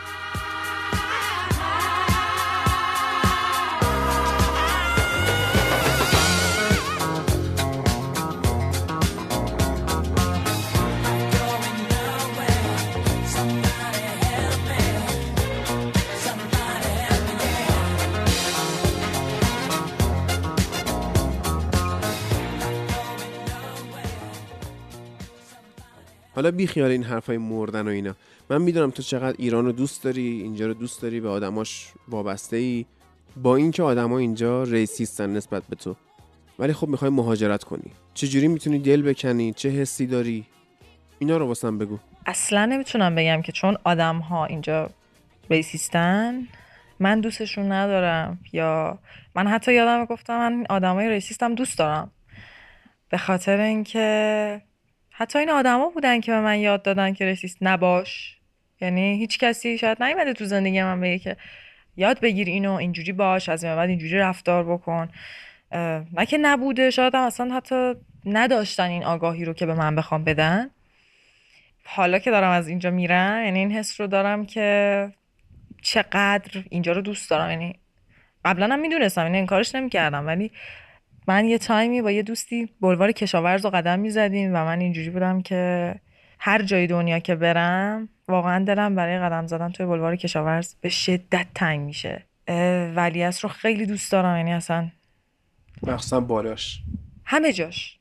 بالاش پایین. اصلا اتفاقاتی که اونجا برای من رقم خورده اصلا تعیین کننده این که کجا بوده اون محیط اون جغرافیا اینا نیست. خیلی برام دلنشینه و واقعا دوستش دارم. و اینو حتی اگه صد بارم ازم بپرسن نمی‌تونم این کارش کنم. آره من اینجور دوست دارم. من اینجا به دنیا اومدم آدماشو دوست دارم. تجربه هاشو دوست دارم. چیزایی که اینجا تجربه کردم احساساشو همه رو دوست دارم. و خب ترک کردنش اصلا کار ساده ای نیست. ولی خب یه انتخاب بین بد و بدتره. یه انتخاب بین بد و بدتره. بعدش چیه؟ بدترش چیه؟ می‌دونم که بدتره اینجاست. چرا؟ وقتی به آدم بگی که می‌خوایم مهاجرت بکنیم مثلا چیزایی که میاد تو ذهنشون اینه که تنهایی دوری از خانواده یا مثلا حتی اگر هم بخوان خانوادگی هم مهاجرت بکنن اینجوریه که خب بخاطر آداپته شدن با یه محیط جدید اتفاقات نو محیط جدید و فراموش کردن گذشته و اینا. اما اگه از من بپرسی الان اصلا شکلش کلا فرق می‌کنه. به جز اینکه حالا می‌تونی وایسی اینجا تو بدتره و نمی‌تونم من بگم کسی بهت نمیگه برو. ممکنه هم بگن برو. ولی فعلا که کسی بهت نگفته برو می‌تونی همینجا وایسی به همین زندگی نسبتا نرمالت ادامه بدی. یا اینکه بری تو اون بده که نمی‌دونی داره چه اتفاقی برات میفته که قراره چه اتفاقی برات بیفته رو نمی‌دونیم قانونی مهاجرت نمی‌کنی. نکتهش اینه و قاچاق می‌ری. اصلا صحبت کردن راجع به این بحثه که مهاجرت قاچاق و اینا حتی برای منی که این همه در طول زندگی اینو شنیدم عادی بوده برام نرمال بوده ولی وقتی به خودم رسیده اصلا یه جوری بوده که یعنی چی حالا؟ حالا قرار چی بشه؟ چطوریه؟ با اینکه من خودم خیلی آدم ریسک تیکریم یعنی خطر می‌کنم همیشه و می‌دونم که عواقبش چیه. یعنی که آدمش هستم که این کارو بکنم. ولی این یه دونه از اوناست که اصلا اصلا تو این تعریف جا نمی‌گیره. برو ببین چی میشه است دقیقا. اجبار دیگه واقعا هم دل بخواهی نیست که تو انتخاب بکنی که حالا نرم و بمونم اینجا. ولی تجربه قاچاق قاعدتا تجربه هیجان انگیزیه ولی چیزی نیست تا بخوای راجعش با آدم حرف بزنی. اینقدر ساده که می‌خوام قاچاق مهاجرت کنم. خیلی دلم می‌خواد که برم ببینم چی میشه ولی می‌دونم که اتفاقای خوبی در انتظار آدم نیست دیگه.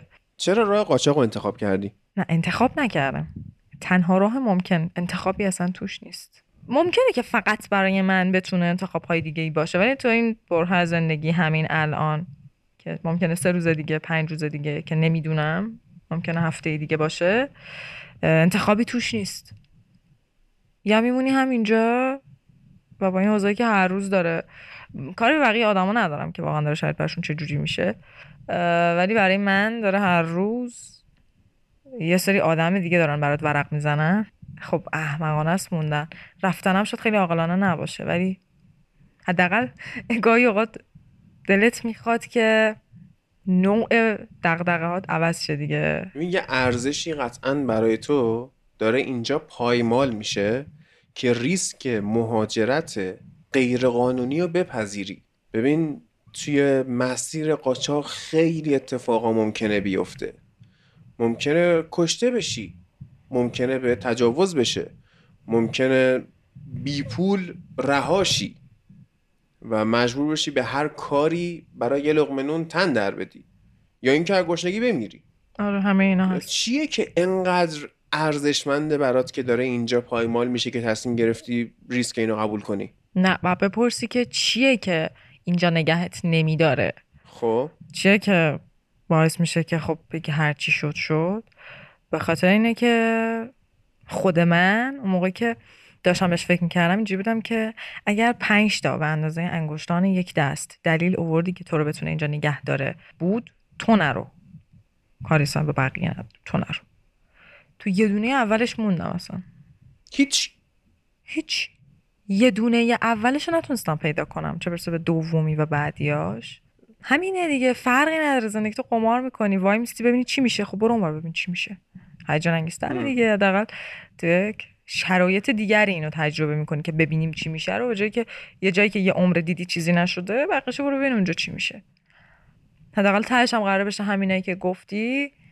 بهتر از اینه که یعنی یک نواخت باشه دیگه. نوع دردی که تجربه می‌کنی انگار فرق می‌کنه. واقعی هم باید نوعش فرق کنه دیگه.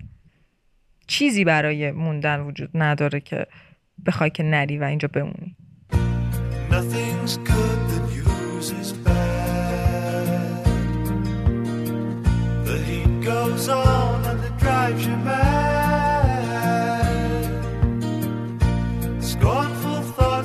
That. There's nothing more to say. You gave the best you had to give.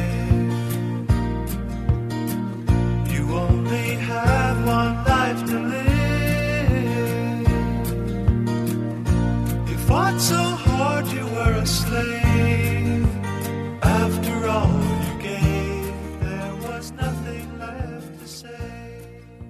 من بیشترین کلمه ای که کلا از تو شنیدم درد بوده. می‌دونی؟ به خاطر که اون موقع منو دیدی که داشتم درد میکشیدم. بدنم درد می‌کرده نه واقعا اینجوری نیست. حس می‌کنم تو کل زندگی رو مثل یه باشگاه می‌بینی. یه باشگاهی که همش می‌خوای ورزیده ترشی نمی‌خوای توی سطحی بمونی و اگه بخوای همش ورزیده ترشی همش درد داری. و تو تو این درد موندی و می‌خوای که بمونی. اگه بخوای ورزیده تر بشی همش درده. ولی منتظر اون جایی هم که دردش کمتره حداقل. چون اولش دردش بیشتره. وگرنه که بخوای رو سطح بمونی تنها راهیه که درد نداره. خب و کی دلش می‌خواد؟ که چی بشه؟ حالا گیرم که ورزیده شدی. به هر حال میمیری. What's the point? چرا این همه تلاش؟ ببین اصلا یه مسیر دیگه ایه که بخوای بمیری و چی میشه و اینا. اینه که وقتی ورزیده شدم اون موقع راجبش حرف می‌زنم. آها. ولی اینکه آیا اصلا ورزیده میشم؟ می‌رسم به جایی که بتونم راجب بعدش حرف بزنم؟ اصلا همش همین مسیره. تا تو ورزیده بشی همونیه که تو میگی. تموم شده تا شما بخوای ورزیده بشی.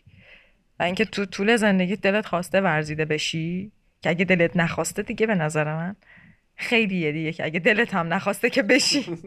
خیلی از موقع دلمون می‌خواد خیلی چیزا بشیم ولی نمیشه.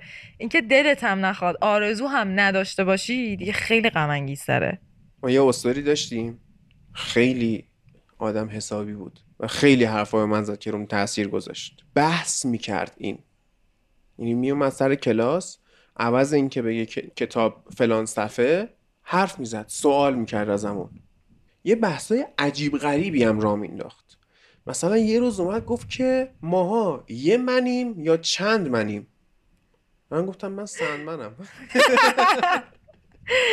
گفت نه جدی میگم. ما یه منیم یا چند منیم؟ خود نشستیم بحث کردیم. جلسه بعد اومد گفتش که ماها تنهایی خیال می‌کنیم یا خیال می‌کنیم تنهایی خیال می‌کنیم؟ تو جیزس نشستیم در مورد واقعا سه ساعت و نیم چهار ساعت در مورد این تو کلاس بحث کردیم.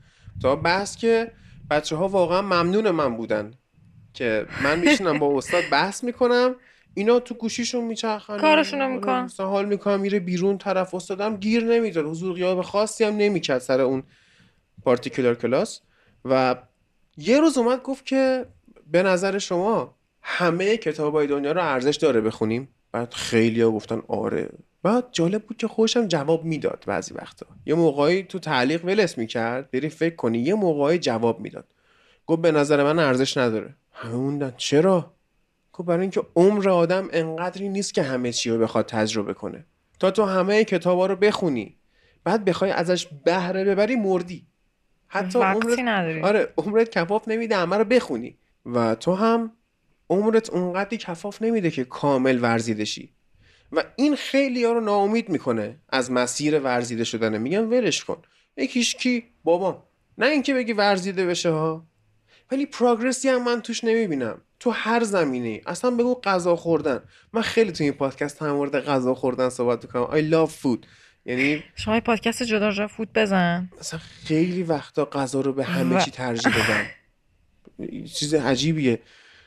خب بعد من میرم رستوران های مختلف غذاهای مختلف. می‌رفتم مثلا همینجوری رندوم یه رستورانی می‌گفتم بگید سرآشپز بیاد.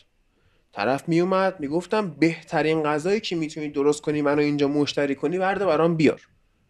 پولش هم مهم نی می‌خوام. اینا رو که میومدم خونه تعریف می‌کردم بابام می‌گفت تو خلوچلی چرا پولتو حرام می‌کنی؟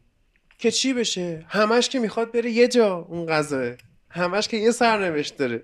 هم گفتم خب تو از زندگی چه لذتی می‌بری؟ مرد تو همش داری یه چیز اوردینری تجربه می‌کنی. همش داری این برنج مرغ تو می‌خوری. اگزاتیک ترین غذایی که می‌خوری پیتزاییه که اگه یه موقع فود پارتی باشه تو اسنپ فود یا مثلا کد تخفیف باشه یه دونه پیتزا میگه دو بعد چی شد؟ خب این چه فایده ای داره؟ تو از غذا خوردن هیچ لذتی نمی‌بری؟ به خاطر اینکه اولش فقط داری به آخرش فکر می‌کنی. یعنی فکر کردن به آخرش همه چی رو خراب می‌کنه. تو هر چی توی رابطه. با هم دوست میشن. سه روز اول چهار روز اول همه چی باحاله. روز پنجم. خب اسم این رابطه چیه؟ قرار این رابطه به کجا برسه؟ این سوالا که مطرح میشه مثل فیلم صلوات الله علیه. آفرین. فیلم 21 بود. کوین اسپیسی به دانشجوهاش یاد می‌داد ورق بشمرن که برن وگاس 21 بازی کنن خب. بلک بازی کنن ببرن. خب؟ یه سری کد رفتاری داشتن. مثلا اگه سرشو میخاروند یعنی آقا میز داره سرد میشه بلند شو. خب؟ و این موقعی که این سواله مطرح میشه که این رابطه قراره به کجا برسه همون سرخ آقا این رابطه سرد شد بلند شو بلند شو برو جا دیگه. نرسونش به جایی به آره. همش با آخرش فکر می‌کنیم. آقا الان من مثلا این سفره رو برم. خب عوض اینکه بری سفر لذت ببری فلان. فکر می‌کنی وای حالا می‌خوایم برسیم اونجا اینجوری میشه اونجوری. بابا برو. دست خدا رو نبند. دقیقا من یه دوستی داشتم همینجوری می‌گفت می‌گفت گفتم بعدا مثلا قرار مگه خانواده من عوض بشن مگه من گفت بابا دست خدا رو دیگه نبند دیگه بذار دستش باز باشه. اگه خواست تغییر ایجاد کنه بتونه آره. این کارو بکنه. تو هیچ قدمی بر نمیداری؟ به خاطر اینکه فکر می‌کنی خب آخرش که چی؟ خب این سوال آخرش که چی؟ مهمترین بازدارنده بشره. از همه چی. توجیهه. به خاطر اینکه تو یه کاری رو نکنی. این تو رو نگه میداره که اون کارا رو نکنی. آره. تو که نکردی در تئوری داری فقط میری جلو. عملا اتفاقی نمیافته. همین پادکست درست کردن. یکی از افرادی که به من می‌گفت چرا داری پادکست درست می‌کنی؟ که چی بشه؟ همین بابام بود. خب؟ امان از باباها. حالا بیا به این آدم توضیح بده که آقا پادکست اینه به این درد می‌خوره اینطوری. آقا برای من پادکست خیلی خوب بوده. اون قسمت صحبتم با پوریا در مورد کمردردم صحبت کردم. آقا من به خاطر این مشکل سیاتیک هیچ کاری نمی‌تونستم بکنم. من عشق قهوه بودم عشق باریستایی بودم. مثلا لز... می‌خواستم کافه بزنم. حالا درسته هر دانشجوی ایرانی یک ایده برای زدن کافه. خب ولی من واقعا دوست داشتم. اصلا نمی‌خواستم کافه هم بزنم. خب مصر نبودم. او یه کافه میرم کار می‌کنم. دوست دارم این کارو. قهوه که خونه درست می‌کنم با متد کافه ای یعنی شما موکاپات فلان نه قشنگ قهوه دمی درست می‌کنم متد داره فلان. لذت می‌برم ازش. خب؟ نمی‌تونستم کار کنم. چی کار می‌کردم؟ دست رو دست میذاشتم. اومدم شروع کردم پادکست درست کردن. شغلی که الان دارم مدیون پادکستم. چرا؟ یکی از شنونده های پادکستم سر موزیکایی که تو پادکست میذاشتم با من رفیق شد گفت پاشو بیا خونه من با هم حرف بزنیم موزیک گوش بدیم. بعد منو توی گروه موزیکی اد کرد. و توی این گروه موزیک یه نفر اومد گفت که آقا ما کارآموز برای تدوین می‌خوایم. من بلند شدم رفتم کارآموز تدوین شدم. خب اگه من پادکست نمی ساختم که اگه می‌گفتم خب آخرش نمی‌شد. آره می‌خوام بشنم یه خورده حرف بزنم یکم به یه پولی به ما بده یا نده. خب ولی اصلا وارد مسیر که میشی هزار تا شاخه دیگه به روت باز میشه که هیچ وقت فکرش هم نمی‌کردی. ولی خب چی میشه؟ طرف میگه آخرش که چی این همون دست خدا رو بستن است آره. اعتقاد داری به خدا؟ اولش- سخت می‌پرسید.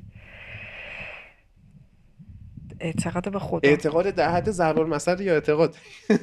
در حد یه آره و نه بگم چون آره. آره. اوکی. بیشتر نمی‌پرسم چون چون بیشتر از این اعتقاد ندارم. نه آخه به کسی هم ربطی نداره واقعا. نه ببین چون اصلا از این بحثایی که انگار اولشو گفتی باید بقیه‌ش هم بگی. آره. نه توش آره اعتقاد. تو همین حد هر کی اگر دوست داره جاج بکنه؟ همین الان دیگه اوکیه.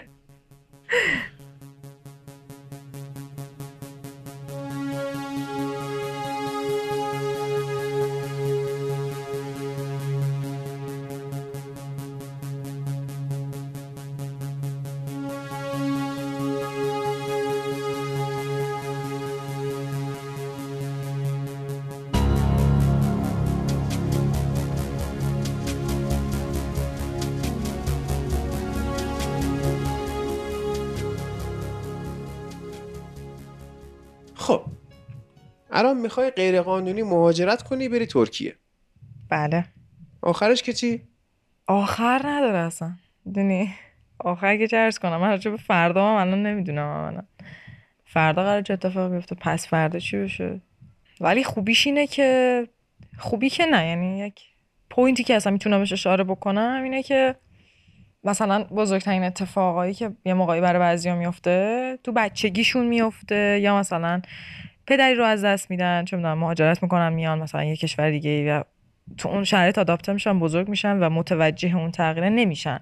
مثل اون کسی که در سن پایین یکی از نزدیکانش رو از دست میده. ولی برای من این مهاجرت اون موقع اتفاق نمیفته که دیگه خیلی بچه هم حالیم نیست و هیچی نمی‌دونم. تا الان هم شاید نمی‌دونم ولی داره تو سن 21 دو سالگی یا سه سالگی اتفاق میفته که این خوبه انگار داری می‌فهمی که الان داره چه اتفاق میفته انگار بهش آگاهی ولی درست دست نداری توش که بتونی انتخاب بکنی که آیا من این کار رو انجام بدم یا نه. ولی خیلی هم پرت نیستی دیگه. موقعیه که انگار معنی زندگی رو می‌فهمی. اون زندگیه تو ذهنت شکل گرفته. خوب و بده. تو ذهنت هست. تو با همه اینا داری می‌ذاری بری. اینجوری نیست که یه زمانی بیای راجبش حرف بزنی بگی من ساده بودم سنم کم بود نمی‌دونستم. تو ممکنه بازم اینا رو بگی ولی جور دیگه ای بهش نگاه می‌کنی دیگه با یک نگاه دیگری. و حالا درستم نکته مثبت خیلی توش نداره قاچاقه و من دارم میخندم وقتی راجبش حرف می‌زنم.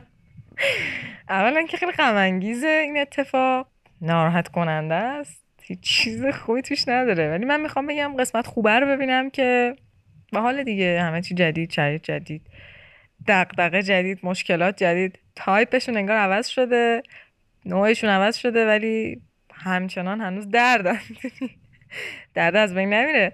ولی مدلش کم تغییر می‌کنه. کمی باید آماده باشی برای اینکه دا... نمیری یه جایی بهتر داری میری درد دیگه رو تجربه کنی. فقط یه تغییر حالته انگار. حتی کمان که بدتر هم شد. الانم که واسه پشیمون شدن دیره. قرار مداره رو با آدم پرونه گذاشتی. آره قرار ببینمش اصلا و دنبال یه کفش خوبم فقط. آره زمینی داری میری آره زمینه و اینکه همین دریایی که نمی‌تونستی بری هوایی هم که به حال پاسپورت می‌خواد. چه سوال اصلا سوال من پیاده واقعا؟ آره. او مای گاد چه چلنج باحالی بشه گفتی کوهنوردی به چه دردی می‌خوره فلان. تو دقیق قانع کننده تر از این. یه روز یک زندگی خواستی قاچاق سفر کنی. به کارت میاد. خب بعد اونجا چی میشه؟ یعنی همینجوری میرید تو ترکیه لای مردم بلند میشید میرید چی چیکار می‌خواد داری بکنید سوالی رو می‌پرسی که خودم هم نمی‌دونم. یعنی بهتونم نگفته چه اتفاقی می‌خواد بیفته؟ ولی حدسم رو می‌تونم بگم. چه اتفاقی میفته که اینی که شما داری میری که اونجا مهاجر بشی. اصلا مهاجر میپذیره؟ نه. درسته. ببین. مگه ایران مهاجر پذیرفته که ما اومدیم اینجا؟ مگه داره خدمات میده که من الان اینجا؟ اصلا مگه من قانونی اینجا نشستم جلوی شما؟ من آدمی هم که الان نشستم اینجا و هیچی ندارم. شناسنامه؟ نه. هیچی هیچی. اصلا اینا رو بریز دور خب؟ مگه تو اینجا دنیا نیومدی؟ یعنی دارم میگم همه اون چیزایی که تو ذهنت هست تو بریز دور. آره درد همینه دیگه. من اینجا به دنیا اومدم. I I who have nothing. ولی هیچی ندارم. از کجا بدونیم استاد مریمه شاید دروغ گفته باشی. شاید. هیچ نمی‌تونی بفهمی.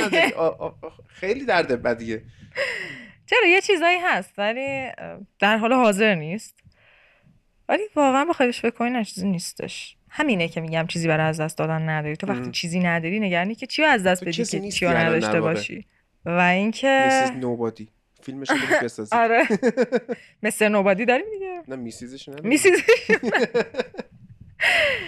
بعد آره چیزی رو نداری. نگران از دست دادنش نیست دیگه. به لحاظ منطق جواب میده. و آره نمی‌دونی قرار چی بشه. اونجا هم کشوری نیست که مواجه بپذیره. اون موقعی هم که پدر مادر من اومدن ایران ایران کشوری نبوده که بپذیره. کلا پذیرفته نمیشی. شما میری خودتو جا می‌کنی. آره. ولی بعدش باید بری شما آلمانی جایی که بپذیره. دیگه بعدش رو بعدش آره. باید حرف بزنی راجبش که چه اتفاقی میافته. آره نه نمی‌دونم یعنی واقعا شبیه علامت سوالی که هر سوالی بپرسین منم اینه من شما واقعا شهامت تو رو تحسین می‌کنم. چرا؟ لذت می‌برم یه آدمی می‌خواد یه قدمی برداره. آدمی که قدم بر نمیداره منو اذیت می‌کنه. شما شهامتشو داشته باش. دارن هولت میدن میندازن دا قدم ور میداری دیگه این نمیافتی که. که این مصاحبه میاد بیرون تو رفتی. آره چند وقت بعد میشه؟ نمی‌دونم. بعد قاعدتا رفتم چون من گویا تا ده بیست روز دیگه اینجا نیستم. آره. شاید حتی اون موقعی که این کار پخشه من خودم هم رفته باشم. نمی‌دونم. من هم دارم از تهران میرم. نه از ایران از تهران. 95 درصد قطعیه. 5 درصد ممکنه که این اتفاق نیفته. دارم کلا جمع می‌کنم برم. علا رقم که تهران رو واقعا دوست دارم.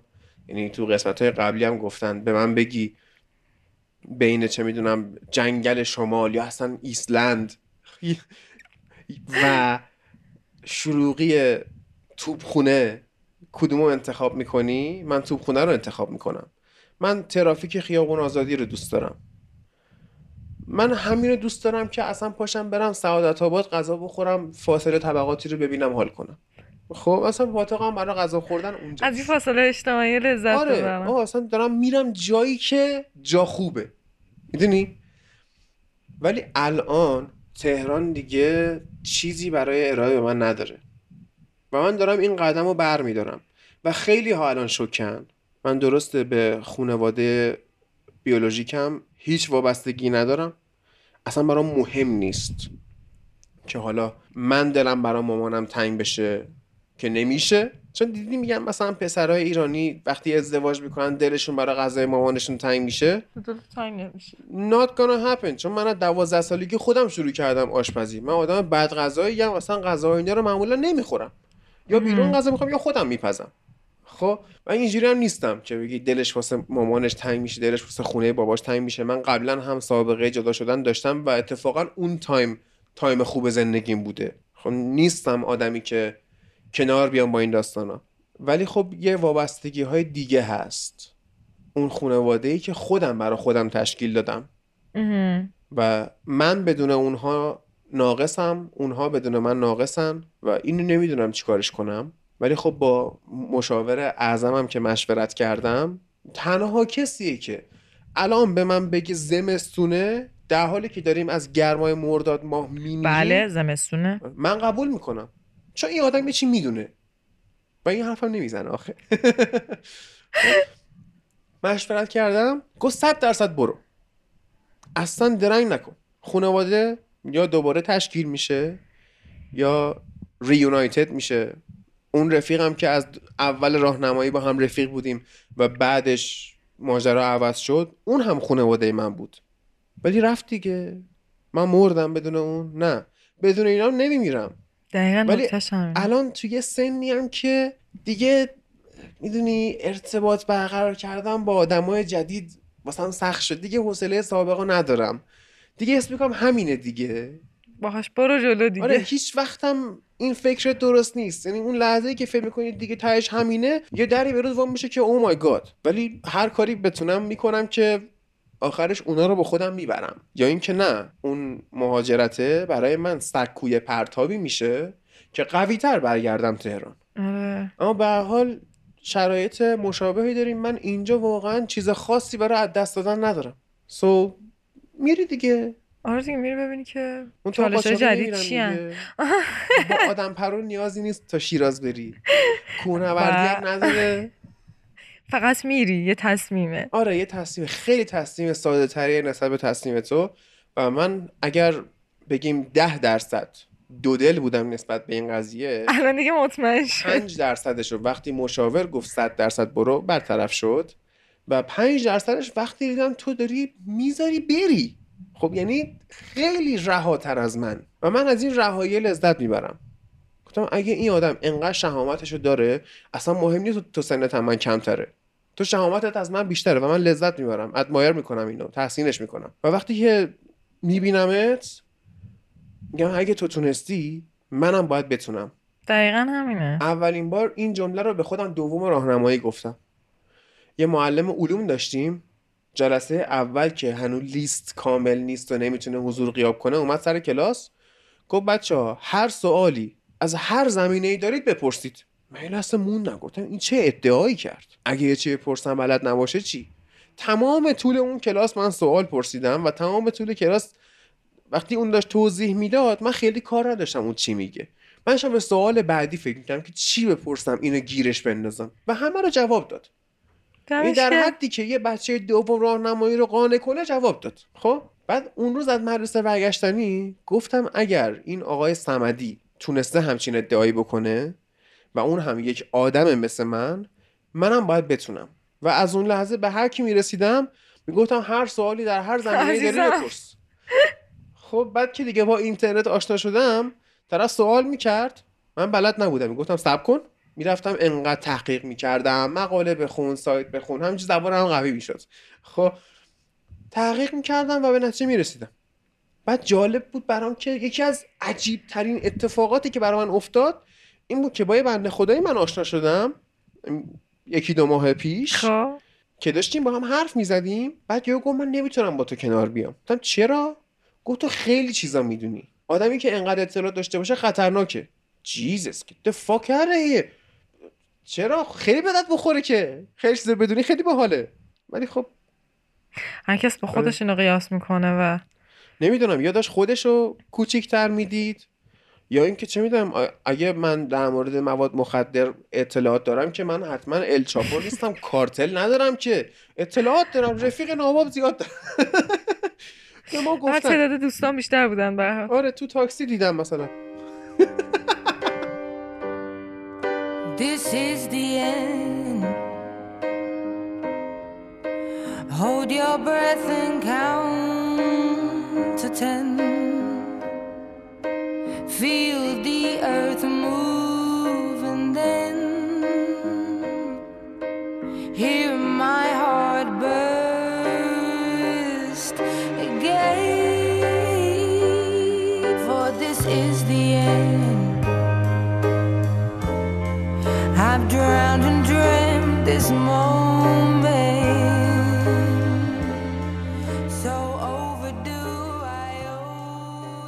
خب رسیدیم به آخرش. چی مونده تو دلت بگی؟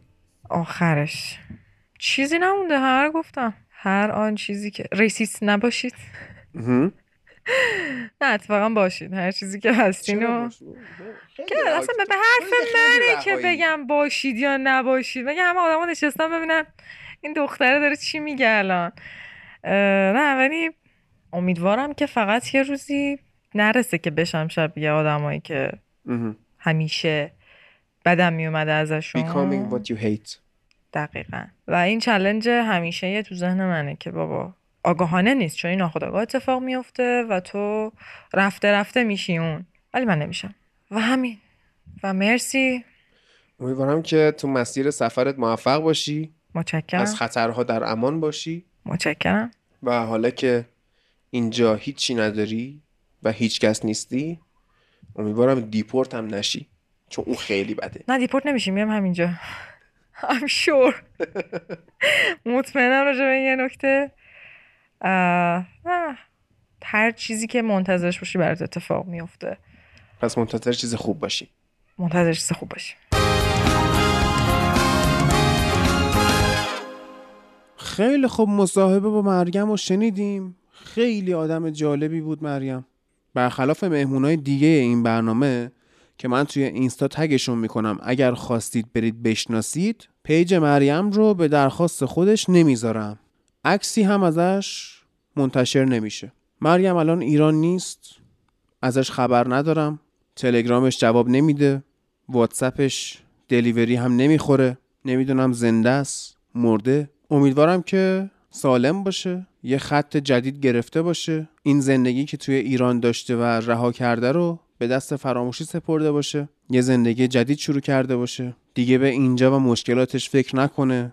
دلش تنگ نشه. مهاجرت کردن اینطوری راحت نیست دیگه. اگه زودتر میشناختمش یا اگه نمی‌خواست از ایران بره می‌تونست واقعا دوست خوبی باشه. خیلی آدم باحالی بود. خوشحالم که این پادکست ساختن و این برنامه سندمن شو به خصوص باعث شده که با آدمای جدیدی توی زندگیم آشنا بشم. آدمایی که هیچ وقت فکرشم نمی‌کردم که مسیر زندگیمون به هم برخورد کنه. خیلی خوبه. واقعا خوشحالم از این تغییری که تو زندگیم به وجود اومد یعنی رها کردن شغلای دیگه و ساختن پادکست. اتفاق مهمی بود دیگه. نه به مهمی کمر دردم ولی خب این هم خیلی مهم بود.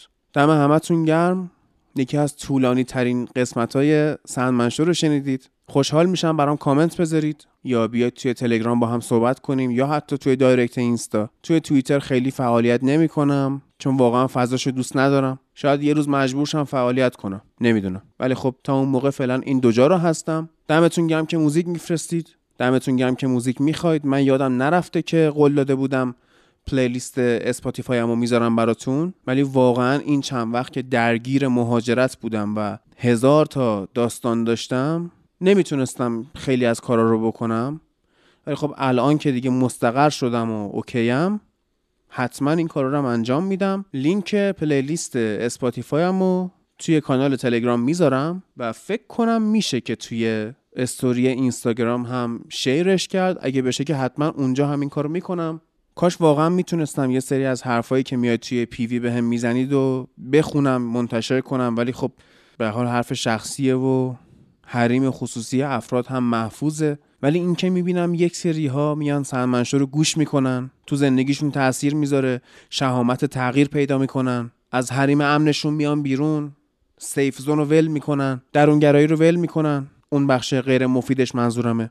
تصمیم می‌گیرن تو زندگیاشون قدم های بزرگ بردارن. خیلی خوشحالم می‌کنه. من به عنوان یه عضو بسیار کوچیک از جامعه واقعا به خودم افتخار می‌کنم که تونستم حداقل باعث فکر کردن خیلی ها بشم. انقدر که این فکرش با خودش سدسفکشن میاره هیچ تصوری ازش ندارید. بهتون قول میدم تصوری ندارید. یعنی اون موقعی که ما بچه بودیم معلم سر کلاس میگفتش که شما 20 بگیرید صفر بگیرید حقوق منو کم نمی‌کنن زیاد نمی‌کنن یا بعضی وقتا حالا با لحن ملایم تر میگفتش که این درسی که من دادم اگه از بین شما 35 تا یه نفرتونم یاد بگیره واسه من بسه. اینو من دقیقا دارم تجربهش می‌کنم که درسته که خیلی ها میشنون سندمنشو رو ولی خب وقتی می‌بینم حتی یه نفر همچین تأثیری گرفته حسش از بال در آوردن هم بهتره. پس حتما این پادکست رو به دوستاتون معرفی کنید و حتما بیاید با هم صحبت کنیم. شاید حرف تو هم بتونه روی یه نفر یه تأثیری بذاره که به زندگیش کمک کنه. پس دریغ نکن.